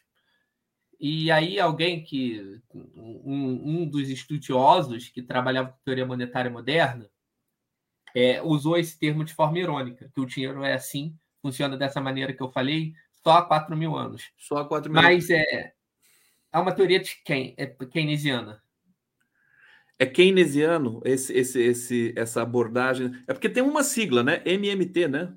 O pessoal chama é, a MMT monetária moderna é uma, é uma teoria que tem inspiração nos trabalhos Keynes, principalmente. Mas que, que atualizou alguns, alguns protocolos, creio eu, né? Isso, isso, e atualizou no sentido, especialmente no sentido descritivo do que eu falei, de como se, como se realizam os gastos, é, como se determinam as taxas de juros. Então, é quase que uma aplicação para descrever os nossos sistemas monetários e fiscais atuais, modernos, tá? É, essa é a concepção do MMT. Perfeito. Davi Decache aqui no Giro das Onze. Deixa eu trazer o comentário aqui do Luiz Cavalli, inclusive artista plástico Luiz Cavalli. Eu coloquei aqui em sua homenagem, Cavalli, a tua obra aqui de fundo. Grande Conde, aula total, maravilha. Obrigado a todos que estão acompanhando aqui nesse Giro das Onze de sexta-feira, ao vivo pela TV 247. Nesse momento, 12 horas 15 minutos é, também pela Rádio Brasil Atual, todos que estão nos ouvindo pela Grande São Paulo, aí no trânsito, né? Uma saudação especial para todos vocês. Aqui, um, depois de uma aula de Santos Dumont, uma aula sobre economia com o Davi De Caixa. Diego dizendo: preocupante está a inflação na Argentina, o acumulado de 12 meses desde julho de 2022 até o momento presente atingiu 115,6%. Eu sei que a taxa de juro na Argentina ela está nesse patamar também, né? na casa aí de acho que 90%, né? É uma coisa é, totalmente. Se a nossa economia teve desorganizada, se a nossa taxa de juros está alta, na Argentina a coisa é mais dramática ainda. É, Davi, para a gente terminar, eu, é, essa o arcabouço fiscal, por exemplo, para dar um exemplo aqui é, do que está sendo feito no Brasil, ele parte da premissa eh, de, entender o Estado como uma família, o que é equivocado, né? Eh, você, inclusive, escreveu sobre isso, tem um artigo teu aqui, eh, quando a austeridade fiscal coopta a esquerda. Explica para gente esse, esse fenômeno que a gente está vivendo nesse momento, que politicamente parece a todos aqui, a gente tenta entender politicamente como um processo quase que de transição para sair da catástrofe que nos, nos foi legada por Temer e Bolsonaro. Davi Decache. Olha, corrente. Perfeito. É, na verdade, eu tenho uma discordância muito forte com o arcabouço fiscal, tá? O novo arcabouço fiscal tem uma discordância muito forte. Eu acho ele um erro. Eu acho que ele vai prejudicar muito o governo Lula. O crescimento do primeiro trimestre não tem nada a ver com o arcabouço fiscal. Essa estabilidade de inflação não tem a ver. Perfeito? Não tem a ver. O Brasil não cresceu em janeiro desse ano por conta de arcabouço fiscal, em janeiro, fevereiro e março. Tem muita gente já fazendo essa relação entre as políticas econômicas do, do governo que não nada foi implementado ainda, perfeito? Que a gente tenha um orçamento aprovado na PEC de transição, um orçamento adequado, mas que não vai se repetir no futuro. A taxa de crescimento real dos gastos com a arcabouço fiscal vai ser muito baixa, vai ser muito mais próxima dos governos Temer e Bolsonaro do que do governo Lula 1 e 2 e dos governos Dilma. Vai ser praticamente bem menos da metade do que foi a taxa de crescimento dos gastos públicos, gastos sociais e investimentos públicos do governo Lula. E foi isso que fez o governo Lula criar uma aliança com a classe trabalhadora que permitiu ele, mesmo após um golpe em 2016, mesmo após uma prisão é, golpista e imoral, mesmo após uma campanha eleitoral criminosa do Bolsonaro ser eleito. Foi essa aliança popular criada, com base em aumentos explosivos de salário mínimo, investimentos públicos massivos. Isso tudo ele teve que fazer uma expansão de gastos muito alta. Tá? Só para vocês terem uma ideia, em 2010 o Brasil cresceu 7,5%, né, o PIB. Isso garantiu uma eleição razoavelmente tranquila ali contra o PSDB naquela época. Mas qual foi a taxa de crescimento real dos gastos naquele momento? 16%. Tá? Você teve uma, uma explosão de gastos primários naquele momento. E com essa explosão de gastos primários, você teve um crescimento da economia, porque o governo botou dinheiro na economia, ele cresceu Naquele de gastos. momento estava bom, né? É, então, é, deveria, deveria fazer a mesma coisa agora. Tá? Deveria fazer a mesma coisa, por isso cresceu 7,5. Qual é a lógica hoje? É uma lógica de que não, a gente não pode mais fazer aquilo. E por quê? Porque o tiro acabou? Não, é muito óbvio. Por que, que o todo. Por que, que a Febraban, a Fiesp, está todo mundo otimista com a DAT? É porque ele está enfrentando os conglomerados, os bancos e todo mundo, os super ricos? Obviamente que não. É porque a austeridade fiscal cumpre uma função no capitalismo. O capitalismo ele não gosta de expansão de gastos públicos por vários motivos, mas um deles é que se você tem uma expansão fiscal muito forte cada ano, você começa a ocupar esferas de acumulação que interessam ao setor privado. Por exemplo, os conglomerados de educação, eles não gostam de expansão de gastos públicos com universidades públicas. Porque se a gente começa a colocar a universidade pública em cada bairro do Brasil, tornar esse acesso universalizado como é na educação básica, é, de extrema qualidade, o que, que acontece com o conglomerado de educação que se formou no Brasil prejudicando o professor, é, colocando polo EAD? Eles quebram. Eles quebram e deveriam quebrar. Né? Então, é, esse medo do Estado avançar em algumas esferas fazem com que eles imponham amarras muito rígidas para os gastos públicos. Tá? Só para finalizar a fala, se eu estava falando que no governo Lula a gente crescia os gastos acima de 6% todo ano, tá? acima da inflação. Inflação mais 6%. É como se o seu salário crescesse 6% acima da inflação todo ano. Agora, a gente vai crescer, no máximo, no melhor dos mundos, 2,5%. Mas as projeções para o próximo ano é crescer 1,2%, 1,5%. Bolsonaro cresceu 2,7% em 2022 de gasto, porque ele furava o teto, ele nunca respeitou o teto. Então, é uma política muito rígida. Nós temos entrevistas da Simone Tebet já falando que os ministérios vão ter que apertar os cintos. Ou seja, vamos ter contingenciamentos para os ministérios. Isso vai dar instabilidade política para o governo. Nós avisamos isso em 2015, quando fizeram austeridade fiscal, que ia dar errado. E deu. O primeiro ano que a gente vai testar o arcabouço fiscal vai ser em 2024, que ainda vai ser razoável, o problema vai, vai começar em 2025.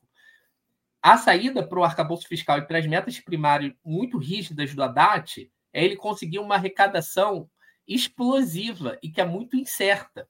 Isso é muito incerto, é muito difícil tudo isso se materializar tá? É, a própria taxação dos fundos exclusivos, ela foi tentada pelo Temer e pelo Bolsonaro, tá?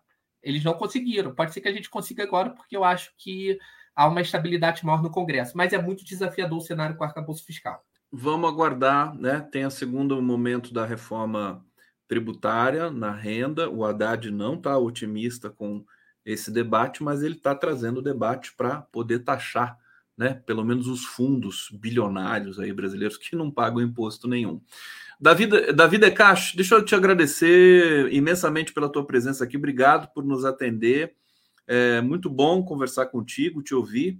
E em breve espero que novamente a gente volte a, a trazer alguns debates aí dessa, de, dessa questão que o Brasil está vivendo no momento, quebrar alguns mitos, é, falar algumas verdades e fazer alguns alertas.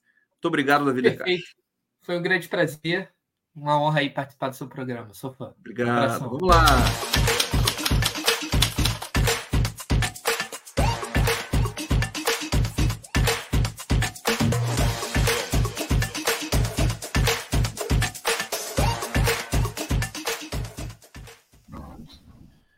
Tá aí o prazer de receber agora Eugênia Gonzaga. Seja bem-vinda aqui ao Giro das Onze. Que felicidade falar contigo. Para quem não conhece, Eugênia Gonzaga, procuradora regional da República, mestre em Direito Constitucional pela PUC de São Paulo e atua nas áreas dos direitos das pessoas com deficiência e a promoção de temas relacionados à justiça transicional, ou seja, direito à verdade, à responsabilização e à memória no tocante aos crimes contra a humanidade cometidos durante a ditadura militar. Eugênia Gonzaga Felicidade de você estar tá aqui. Olha o Nacif ali atrás, ó. ele aparecendo aqui. Tudo bom, Eugênia? Nacif, vem dar um oi pra gente aqui. Faz tempo que tá com saudade dele já, né, Conde? Saudade dele já, tudo bom? Vou pegar, vou pegar o iPad aqui, desculpe a invasão aí. Eugênia, bem-vinda, querida, tudo bom? Obrigada, Conde, obrigada pelo convite. Estamos aqui, tudo bem. Vamos falar um pouco, uh, Eugênia, desse momento do, do novo governo. se, se as questões, por exemplo, que lhes são tão caras como a questão da educação, as pessoas com deficiência uh, e também a justiça transicional, qual sua avaliação, antes da gente entrar em fatores específicos aqui, é, do, do, de que o novo governo está tá dando a devida atenção para esses temas? É um momento político ainda delicado e a gente percebe que o, o próprio Lula é, e o desenho do governo eles têm é, uma certa. Eles não gostam de contrariar os militares, né? É uma coisa meio que é, é, crônica desse país, né? É. Então, Conde, é, o governo Lula já desde antes, né, 2002, já apresentou essa característica de para não atrapalhar a relação com os militares, né, prejudicar a relação com os familiares. E, então, teve muito pouco avanço nesse período, né, falando de justiça de, de transição especificamente. Em outras áreas, vimos né, vários tipos de avanço, como, por exemplo, na educação inclusiva. Né? No final do governo Lula, é, tínhamos aí o ministro Haddad, o, Haddad, o, ministro atual, né? Haddad, ele era então ministro da Educação, é, nossa, foi uma evolução é, tremenda. Agora, na justiça de transição, a coisa sempre foi né, travada, sempre foi difícil. E depois vem o governo Dilma, ela melhora né, um pouco mais nessa área, mas é interessante, porque a gente esperava dela uma compreensão muito grande do tema. Eu vou ter que te pedir licença para fechar a porta, que você sabe o tanto que meu marido é esquecido, né? A porta estava fechada. Fica à vontade. Não... Ah, ele acabou de fechar aqui. Fechou? Tudo bem. Eu estou em Minas, estou aqui na casa da, da minha irmã, tá cheio de criança aqui, tá bom? Ah, então tá bom. Mas pode é, continuar. Então, no, no, caso do, do, governo Dilma, ela foi mais é, sensível, né? Até porque não podia deixar de ser, né? Tendo em vista a história dela. Aliás, muita gente diz que uh, o golpe surgiu é. contra a Dilma com essa violência justamente porque ela encarou essas verdades todas aí, né? É, eu, eu acho que não foi bem isso, não. Não é bem né? isso. acho que é desculpa, é, até porque é o que eu ia comentar logo em seguida. É engraçado, porque a gente esperava dela até muito mais sensibilidade e coragem nesse tema, mas ela fez aquilo que foi é, cirúrgico, extremamente necessário, aquilo que ela não poderia ter deixado de fazer, até porque o Brasil, em 2010, tinha sido condenado pela Corte Interamericana de Direitos Humanos ela instaurou, implantou a Comissão Nacional da Verdade no apagar das luzes do prazo, né? No finalzinho de 2012 é que vem a Comissão Nacional da Verdade. Ela não, ela, ela nem tinha outra opção. E para nós, né, nós esperávamos que ela instaurasse essa Comissão da, da Nacional da Verdade muito antes, né, que não fosse nem preciso ter uma condenação do Brasil é, nesse tema. Esperávamos que ela fosse se pronunciar sobre punição dos, dos, dos, culpados e ela não fez nada disso. Ela foi, ela foi muito é, assim ciosa, né? Eu acho que ela não queria que fosse que, que, ela fosse vista como atuando em causa própria. Ela não queria demonstrar tanta, tanto apetite pelo tema, né? Exatamente, como se ela estivesse atuando em causa própria, né? Então, ela teve essa característica. Então, mais uma vez, foi mais um governo que também não foi assim é, fácil nesse aspecto de justiça de transição. Quanto ao judiciário, nem se fala, né? A gente tem aí, desde 2010, o Supremo Tribunal Federal entendendo que a lei da anistia vale para os torturadores, já tem a decisão da Corte Interamericana falando o contrário, desde 2010 e até hoje o Supremo não revisou sua posição. Então, no Brasil, a gente tem sempre o executivo com muito cuidado, com muito medo né, dos militares, o judiciário que não atua no tema. Bem, passa-se o tempo, né, obviamente que não esperava lá grande coisa né, do governo Temer, governo Bolsonaro, mas é, passa-se o tempo, volta o governo Lula, tem o 8 de janeiro, né? Para mim, na minha concepção, 8 de janeiro foi como se fosse as Malvinas dos militares na Argentina, né? Eles saíram muito desmoralizados, né, do governo Bolsonaro. É, foi assim, foi, foi muito decepcionante mesmo. Eu, eu que defendo a responsabilização, uma revisão institucional nas Forças Armadas, né? A face que eles mostraram foi muito pior do que a gente imaginava, né, que pudesse ser.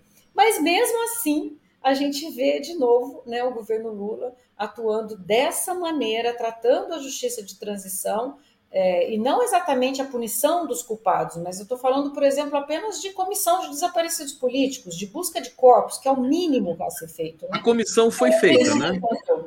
Não, Comissão... Eles não fizeram a, não. a, a nova comissão ali sob, sob a, a égide ali do, do, Ministério de Direitos Humanos do Silvio Almeida? Não, não, não. não? A, o Silvio Almeida ele reconstruiu praticamente a comissão de anistia, porque cabia ah, a ele. De anistia.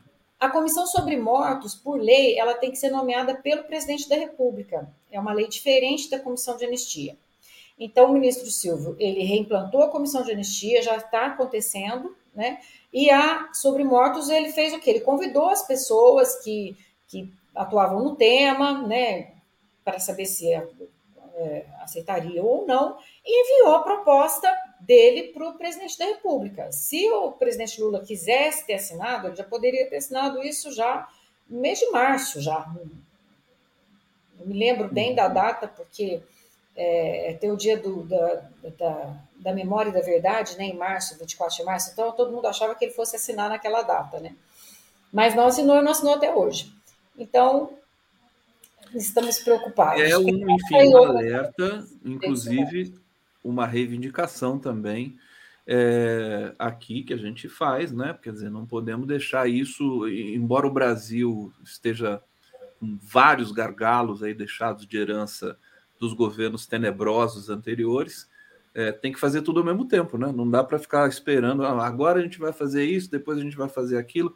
Eugênia, você tinha mencionado, e eu já tenho aqui separado, um trecho da fala do Gilmar Mendes, aliás, da entrevista que o Nassif fez com Gilmar Mendes, com o, o, em homenagem ao Sepúlveda Pertence, com o Generagão e com Aristide Junqueira, entrevista que nós reprisamos aqui no, no Prerrogativas do sábado último, e que eu tomei um puxão de orelha aqui, porque não deixei uh, o, o, as marcas aqui do, do GGN, aliás, a origem desse, dessa transmissão. É, mas eu, eu quero dizer o seguinte para você e para o Nacif, viu? Eu, depois eu já coloquei todas ali as descrições, dando a origem e tudo mais. Mas o Nacif, ele próprio, ele já é um logotipo já de todo esse trabalho que ele desenvolve. Então ele está ali aparecendo. Olha a desculpa do Conde. Vamos ver se está certinho aqui esse trecho. Eu recuperei o som, o som estava meio ruim. Vamos ver se vai dar certo aqui.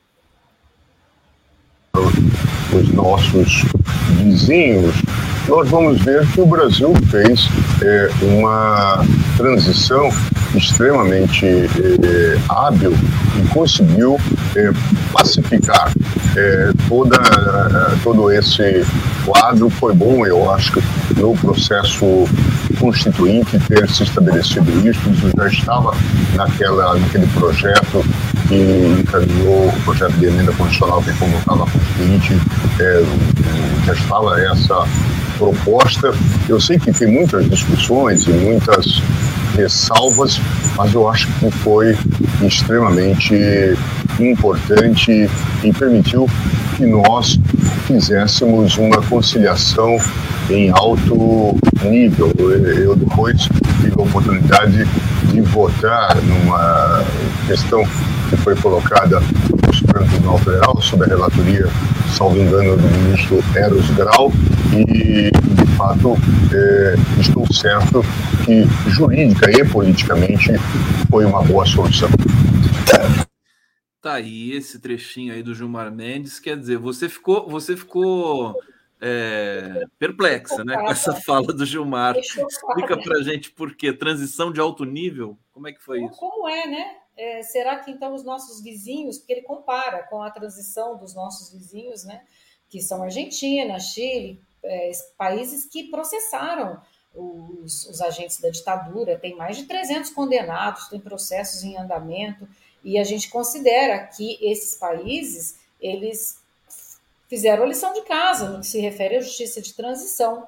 Né? Eles têm muito mais espaço de memória, há uma democracia a, olhando né, de fora, né, consolidada, né? teve essa onda de direita no mundo inteiro, de direita assim, de conservadoríssima, né? É, de extrema direita no mundo inteiro. O presidente da Argentina, penúltimo acho, era mais ligado né, à ala da, da direita, como aconteceu no Brasil também Porém, jamais se falou lá em quebra da democracia, jamais se falou lá em defesa de tortura. Isso seria inadmissível no cenário desses nossos países vizinhos que fizeram o seu dever de casa na justiça de transição. O Brasil não fez. O Brasil fez essa negociação que o ministro chamou de hábil, que houve habilidade na transição né? A, a, a, pergunta, né, até no início ali, era exatamente essa. Né? A gente sabe que o ministro Sepúlveda Pertence foi um dos principais atores nessa, nessa negociação, né, nesse pacto para se retomar a democracia. Sair os militares né, em 85, poder retomar a, a, a democracia aos poucos. A minha pergunta, que eu tive a oportunidade até de fazer para outras pessoas, e, e, foi nesse sentido aí, essa pergunta para o Gilmar Mendes, foi, valeu a pena depois de tudo que nós vimos, né, essa transição negociada, e infelizmente a resposta dele foi assim, que foi, foi hábil, compara com os vizinhos e ainda Agora, chama ele, ele poderia, a nossa. Eugênia, ele poderia responder diferentemente, é, uma vez que ele ocupa o cargo de, de ministro do STF.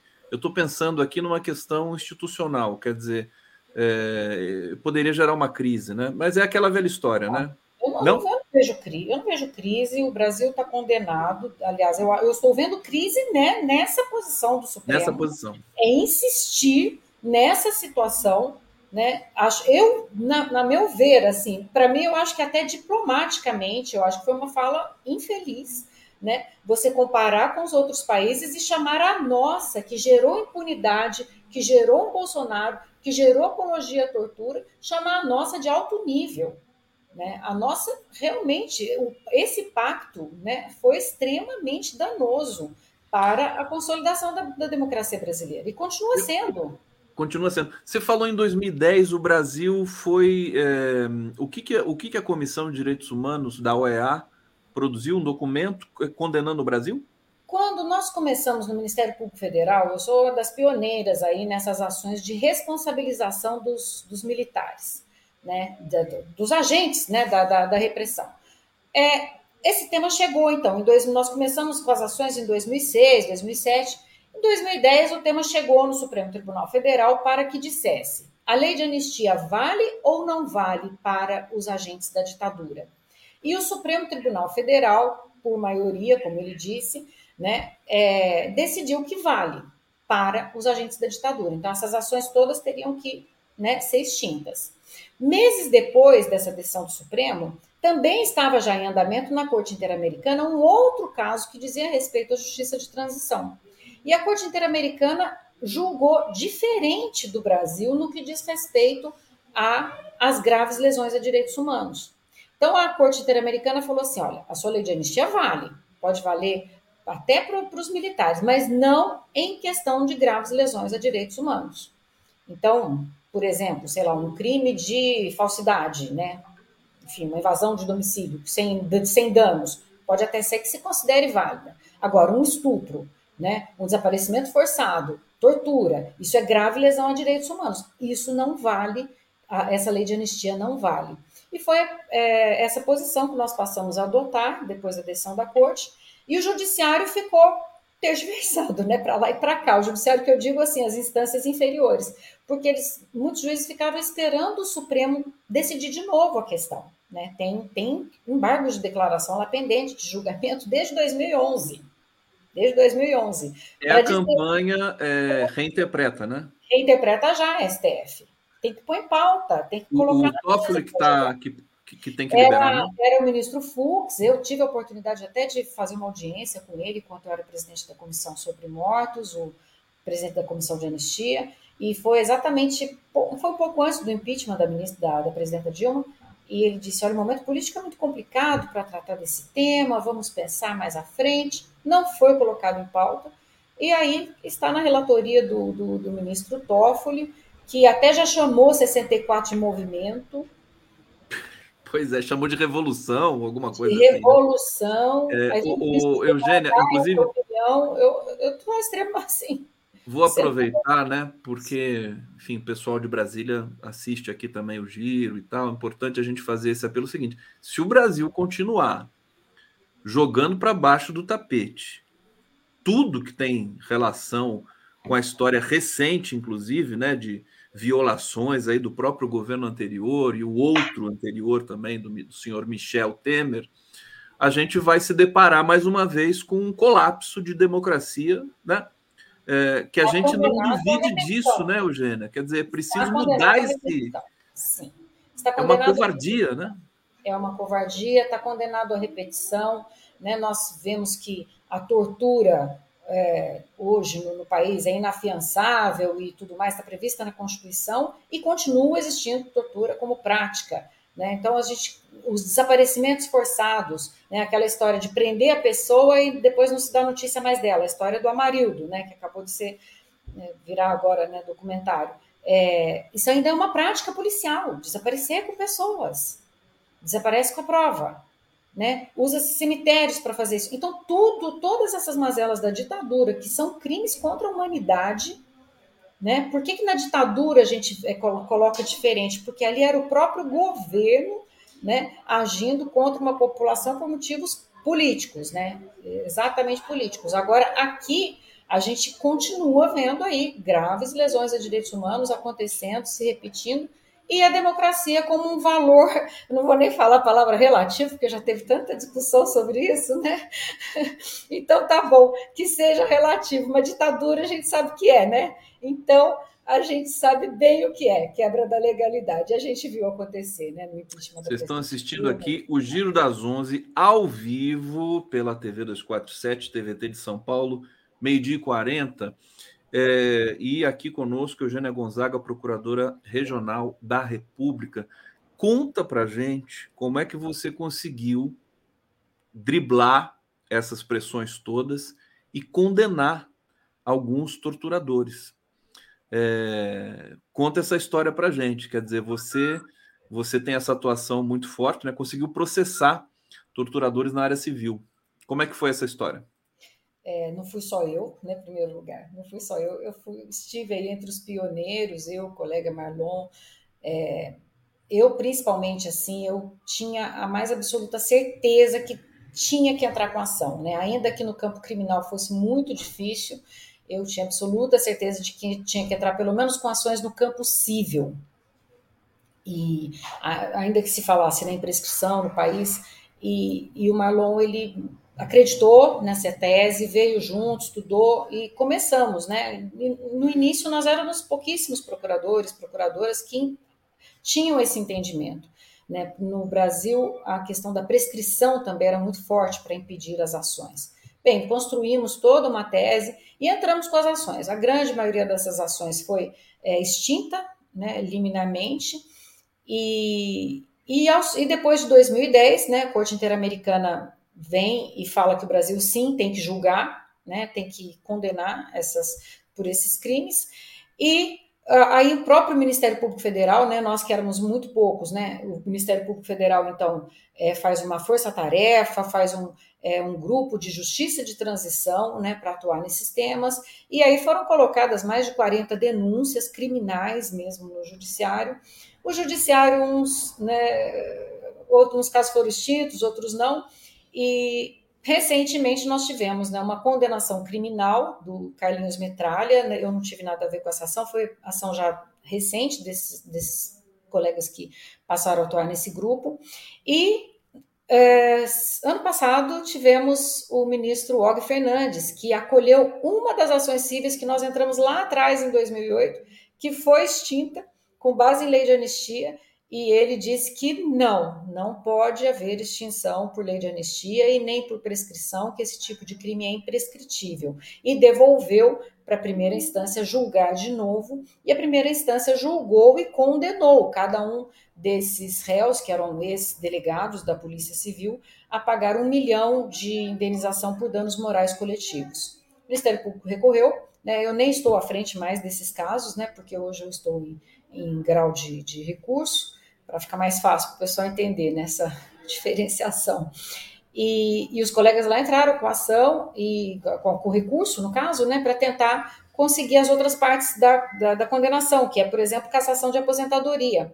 Né? Ainda hoje a gente a está vendo sim esses ex-torturadores, essas pessoas que trabalharam, por exemplo, na questão do Rio Centro, está ali aposentado como general, aposentado com general. É, para mim é, é uma imoralidade, né? o Brasil pagar aposentadoria para essas pessoas que praticaram esse tipo de crime. Mas é esse o país e é essa defesa que o, que o ministro né, falou como extremamente hábil, de alto nível. Né? Nós vamos ter, você, você tem planejado, tem no seu horizonte é, intensificar a campanha do Reinterpreta para esse ano é, e outras coisas mais né, que estão no horizonte aí? Os movimentos é... sociais estão sempre falando no tema, Não. no Reinterpreta Já. Nós estamos conseguindo, né? Aí eu falo nós, mais assim, né? Pelo conhecimento que eu tenho com os grupos, com as famílias, acho que acabei até né, me envolvendo bastante com essa bandeira é, nós conseguimos organizar caminhadas do silêncio em São Paulo, que é uma prática que já acontece há muitos anos na Argentina, no Uruguai, e, e nessas, nesses países as, as pessoas são muito sensibilizadas quanto a isso. Né? Eles têm muita certeza né, da ilegalidade desse tipo de coisa. Então, isso faz com que não haja repetição. E esse tipo de medida, né, de, de medida de memória, museu, movimentos, isso pode né, ajudar as gerações atuais a não é, estarem fadadas a essa repetição toda. intensificar o debate público também, que é o que a gente pode fazer no âmbito aqui do, do, das, das, nossas transmissões e tudo mais. Deixa eu trazer comentários aqui, querida Eugênia. Vivi Silva está falando ainda do nosso querido convidado anterior, o Davi é, Decache. Davi é fantástico, sua didática nos esclarece. Mauro Augusto, os militares são intocáveis, haja golpe contra o povo, haja golpe contra o povo. É Sandra mesmo. Machado, por mais entrevistas com Eugênia Gonzaga, com certeza.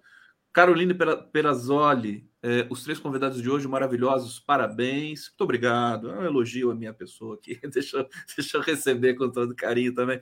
Lenice Thanos, a justiça com o Supremo, contudo, é parça dos milicos Cleusa Fernandes, aprendo muito por aqui. Luiz Matos, primeiro amigo meu que desapareceu, chamava-se Flávio, era estudante de medicina na USP, é, em Ribeirão Preto, São Paulo. Era 1965, nunca mais apareceu.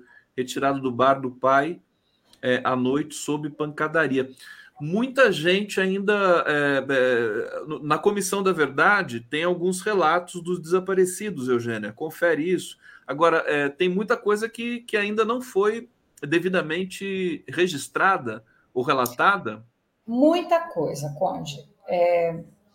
Que, que acontece no Brasil? Essa transição negociada não foi só ali de é, 79 até 84. Essa negociação não aconteceu só ali. Essa negociação aconteceu durante todo o tempo do período democrático brasileiro e, e acho que ela ainda permanece. Então, vou te dar um exemplo. A primeira lei que reconhece que a União matou pessoas e desapareceu com pessoas é de 95. É a lei que cria a Comissão sobre Mortos. Qual foi a negociação ali? Peraí, a gente tem que admitir porque a gente tem que dar um atestado de óbito aí para essas famílias, né? Para a viúva poder casar de novo, para fazer inventário, para vender carro que estava no nome da pessoa que desapareceu, para uma questão, para um, para um aspecto formal. Então saiu essa lei de 95, mas ela admite apenas que morreram, não é que matou, né? Que morreram, né? As pessoas é, que estavam envolvidas em movimentos de resistência política, movimentos contra a ditadura. Então, por exemplo, esse senhor Flávio, que desapareceu num contexto que não se sabe se foi de militância política, essa pessoa não está computada entre os mortos e desaparecidos políticos no Brasil. Então é por isso que no Brasil se fala assim, o Brasil, nossa, a gente foi uma, né, a Folha de São Paulo, né, teve a infeliz frase, né? O Brasil viveu uma dita branda, porque só desapareceram, é, morreram, desapareceram 434 pessoas. A gente fala morreram, desapareceram, porque em muitos, em muitos casos tem o corpo, né? O desaparecimento não tem o corpo. Só 434 pessoas. Gente, isso é, isso é um absurdo, é uma, é uma conta completamente é, surreal, né? Porque ela só diz respeito àquelas pessoas comprovadamente envolvidas em movimentos políticos. Só que depois, em 2002, vem a comissão, vem a lei que cria a comissão de anistia. Essa comissão, sim, ela trata de pessoas atingidas de qualquer forma pela ditadura. E ali você tem mais de 30 mil casos de indenizações pagas. Então, para você ver que o país não teve nenhuma dita branda. No cômputo dessas vítimas, não há o cômputo dos indígenas. Mais de 8 mil indígenas mortos né, nesse período. E aí entra aquele outro tema do marco temporal, né, que a gente acha que nem vai dar tempo de falar, né? Como é que vai exigir que eles estivessem morando ali em 88 naquelas terras se a ditadura desalojou? Tinha ordem expressa para desalojar os índios. O marco temporal é, é a, a prova de que a interpretação de texto pode ser a pior possível até no nível do, do judiciário brasileiro, né, Eugênia? É uma loucura, é, né? É uma maldade se fazer uma interpretação literal desse dispositivo constitucional. Considera-se terra indígena aquelas ocupadas na data dessa Constituição. Mas se eles foram é, impedidos, se eles foram desalojados, a ditadura desalojou, eles têm ordem escrita. E ainda, ordens que falam assim: adote-se as medidas necessárias para a desocupação da área. Entre parênteses, matem. Né? Foram 8 mil, no mínimo, computados pelo Conselho Mundial Indigenista. E então, como é que você quer que 88 eles estiver que somente as terras onde eles ainda conseguiram ficar em 88 sejam consideradas terras indígenas? Você tem que pelo menos considerar como terra indígena aquela que eles foram desalojados. O Eugênia, né? Deixa, deixa eu aproveitar, a gente está encaminhando aqui para o bloco final, então eu quero aproveitar eu, e só lembrar, você deve ter visto o anuário de, de segurança pública, né? Foi publicado ontem, foi não, não. muito, enfim, muito bem feito, aliás, trazendo aí os índices de violência no Brasil. Tu, tudo, violência contra a mulher aumentou em todos os níveis, feminicídio, estupro, tudo que você imaginar. E aqui o Márcio Postman fez um levantamento aqui no Twitter, ele está dizendo assim: tragédia mundial é, em 12 anos, o Brasil acumulou 653 mil assassinatos. Né? Seis, é, é, é uma Covid nos últimos 12 anos né, de assassinatos violentos no Brasil. É, não tem país que, que tenha guerra, que, que, que, mate tanta gente assim. É uma coisa terrível. Só, só, só destacar isso, que eu acabei de ver o dado aqui. E eu queria, antes de, me despedir de você, que você falasse um pouco da educação inclusiva, porque você também é um dos principais nomes, né? Você, você atua na política de inclusão de alunos com deficiência. Te preocupa como o novo governo está tratando isso? Porque nós temos aí o MEC é, é, hesitando a questão do ensino inclusivo. Diga para gente. É, bem, eu sou procuradora da República desde 97, né, e sempre quis atuar em áreas de direitos humanos, e aí, no, no ano de 99, eu tive um filho com síndrome de Down, né, e, e eu nunca tinha ouvido falar em educação inclusiva, eu atuava em direitos humanos e nunca tinha ouvido falar, ou seja, era um tema, assim, que praticamente não se chegava no judiciário.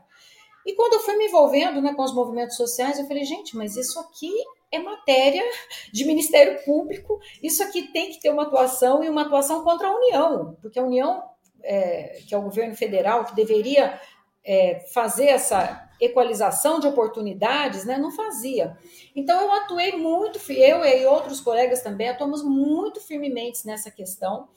E, e, e, nós tivemos aí êxito, né, alguns anos depois, né, depois dos anos 2000, na gestão do ministro, do, do, agora ministro Haddad no Ministério da Educação. Eu acho que é um divisor de águas aquela, aquela gestão para educação inclusiva. E houve ali naquele momento leis e decretos que fizeram com que uh, hoje a gente praticamente não tenha crianças com deficiência fora da escola comum, e também em escolas especiais. Eles conseguiram fazer ali um, uma maneira dessa criança ser atendida tanto pelo ensino comum como pelo ensino especializado. Bom, essa inclusão sempre teve uma resistência muito grande por conta das instituições especializadas, das APAES principalmente, não de todas, mas de parte delas. Né? Então, eles sempre viveram forçando os governos seguintes, forçando, forçando, forçando, a revisar essas normas para poder eles terem o monopólio da educação. A gente acha que a criança com deficiência precisa desse ensino especializado, mas não apenas.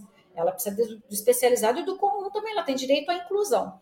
Bem, no governo Bolsonaro, isso teve aí uma chance de retrocesso muito grande. Ele editou um decreto, né, que a gente chama de decreto da exclusão.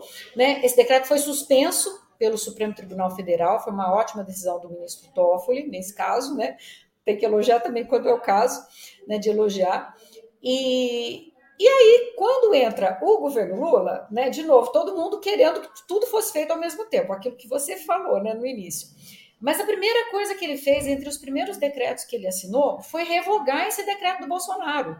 Então, assim, nós ficamos super felizes com a importância que ele deu ao tema da educação inclusiva. Bom, aí vem para o MEC. Chega no MEC e o pessoal que está lá é um pessoal, assim, muito bom, pessoal de academia, mas de área que não tem nada a ver com inclusão. Nada a ver. Tem, pode ter muito a ver com luta racial, indígena, pode haver com tudo, mas não tem a ver com a inclusão de pessoa com deficiência. E aí, de novo, esse pessoal de Apaz e outros vieram em cima do MEC a forçar de novo políticas que têm cara de inclusão, mas não, não, não tem nada a ver com inclusão. E seriam, né, mu, seriam muitos retrocessos. Aí, mais uma vez, fizemos reunião com o ministro da Educação, fomos lá é, a convite, né, pessoas que trabalharam no tema aí historicamente, porque eu já nem atuo mais nessa área, né? Eu não estou mais à frente, mas eu, eu falo que eu estou que nem a irmã, irmã Dulce aí do Segredo de Fátima, né? Tem que visitar os ministros para contar o segredo da educação inclusiva, né? As rapazes estão pressionando lá, então. Pressionaram fortemente, terrivelmente, conseguiram tirar a pessoa lá que era especialista na política de educação inclusiva, trocaram a pessoa e até agora esse, no, esse decreto da política de educação inclusiva ainda não foi implementado. Né? A gente já tem um, um retrocesso nas matrículas de criança com deficiência. Você já está vendo de novo aquele tipo de pressão em cima dos pais para colocar só na escola especial. Então, é muito difícil, viu? Você trabalhar. Deixa, deixa eu fazer, olha. Hello, hello, governo Lula, hello, Mac, hello, hello pessoas é, preocupadas em trazer o Brasil de volta para o caminho democrático em todos os níveis, né? É muita é, coisa. discurso, ninguém é contra a inclusão. O ministro Camilo, ele até ficou bravo e falou assim: eu defendo, defendo a inclusão. A questão é, é o ato, é a atitude. O que, que você vai fazer? Se, a realização. Você... É. Eugênia, Uh, a gente está tendo. Vamos ter que terminar aqui. Jorge Elias dizendo: parabéns, doutor Eugênia. Necessitamos mais entrevistas com o doutor Eugênia, claro. E o Fábio Silva, excelente debate com a professora. É, Eugênia, você vai voltar aqui em breve para a gente continuar esse debate, para a gente intensificar, fazer a nossa pressão também democrática. É, te agradecer muito pela, pela por aceitar nosso convite. Obrigado, boa estada aí nas Obrigada. Minas Gerais. E, e, a gente se encontra. Aliás, eu quero desejar um bom fim de semana a todos que estão nos acompanhando aqui no Giro das Onze. Excelente fim de semana para todos vocês. Sexta-feira, sextou, né? Tem chorinho hoje, Eugênia? Não sei, a gente está em Minas. Ah, não, hoje tem festa julina aqui, vai ter festa julina. Mas, Conde, também queria aproveitar aqui para agradecer o seu convite, a lembrança para tratar desses temas que o pessoal gosta mais é de política, de economia, né? Mas direitos humanos está no cerne de tudo, viu? Não vai funcionar nenhuma política econômica com desigualdade, com exclusão. E, então, queria te parabenizar, agradecer e também dizer: o pessoal está elogiando seus entrevistados, mas é que assim, eu fico encantada com a sua maneira de entrevistar, viu? Eu que te acompanho muito, você tem um jeito especialíssimo de falar com todo mundo. Eu tenho um bom professor. Eu tenho um bom é... professor. É eu, eu, eu, sou fã da, da, da, live de vocês dois, é na quinta-feira. É um bate-bola muito legal. Mas... Eugênia Gonzaga, obrigado a todos. Até segunda-feira. Valeu, gente. Até. Valeu. Tchau.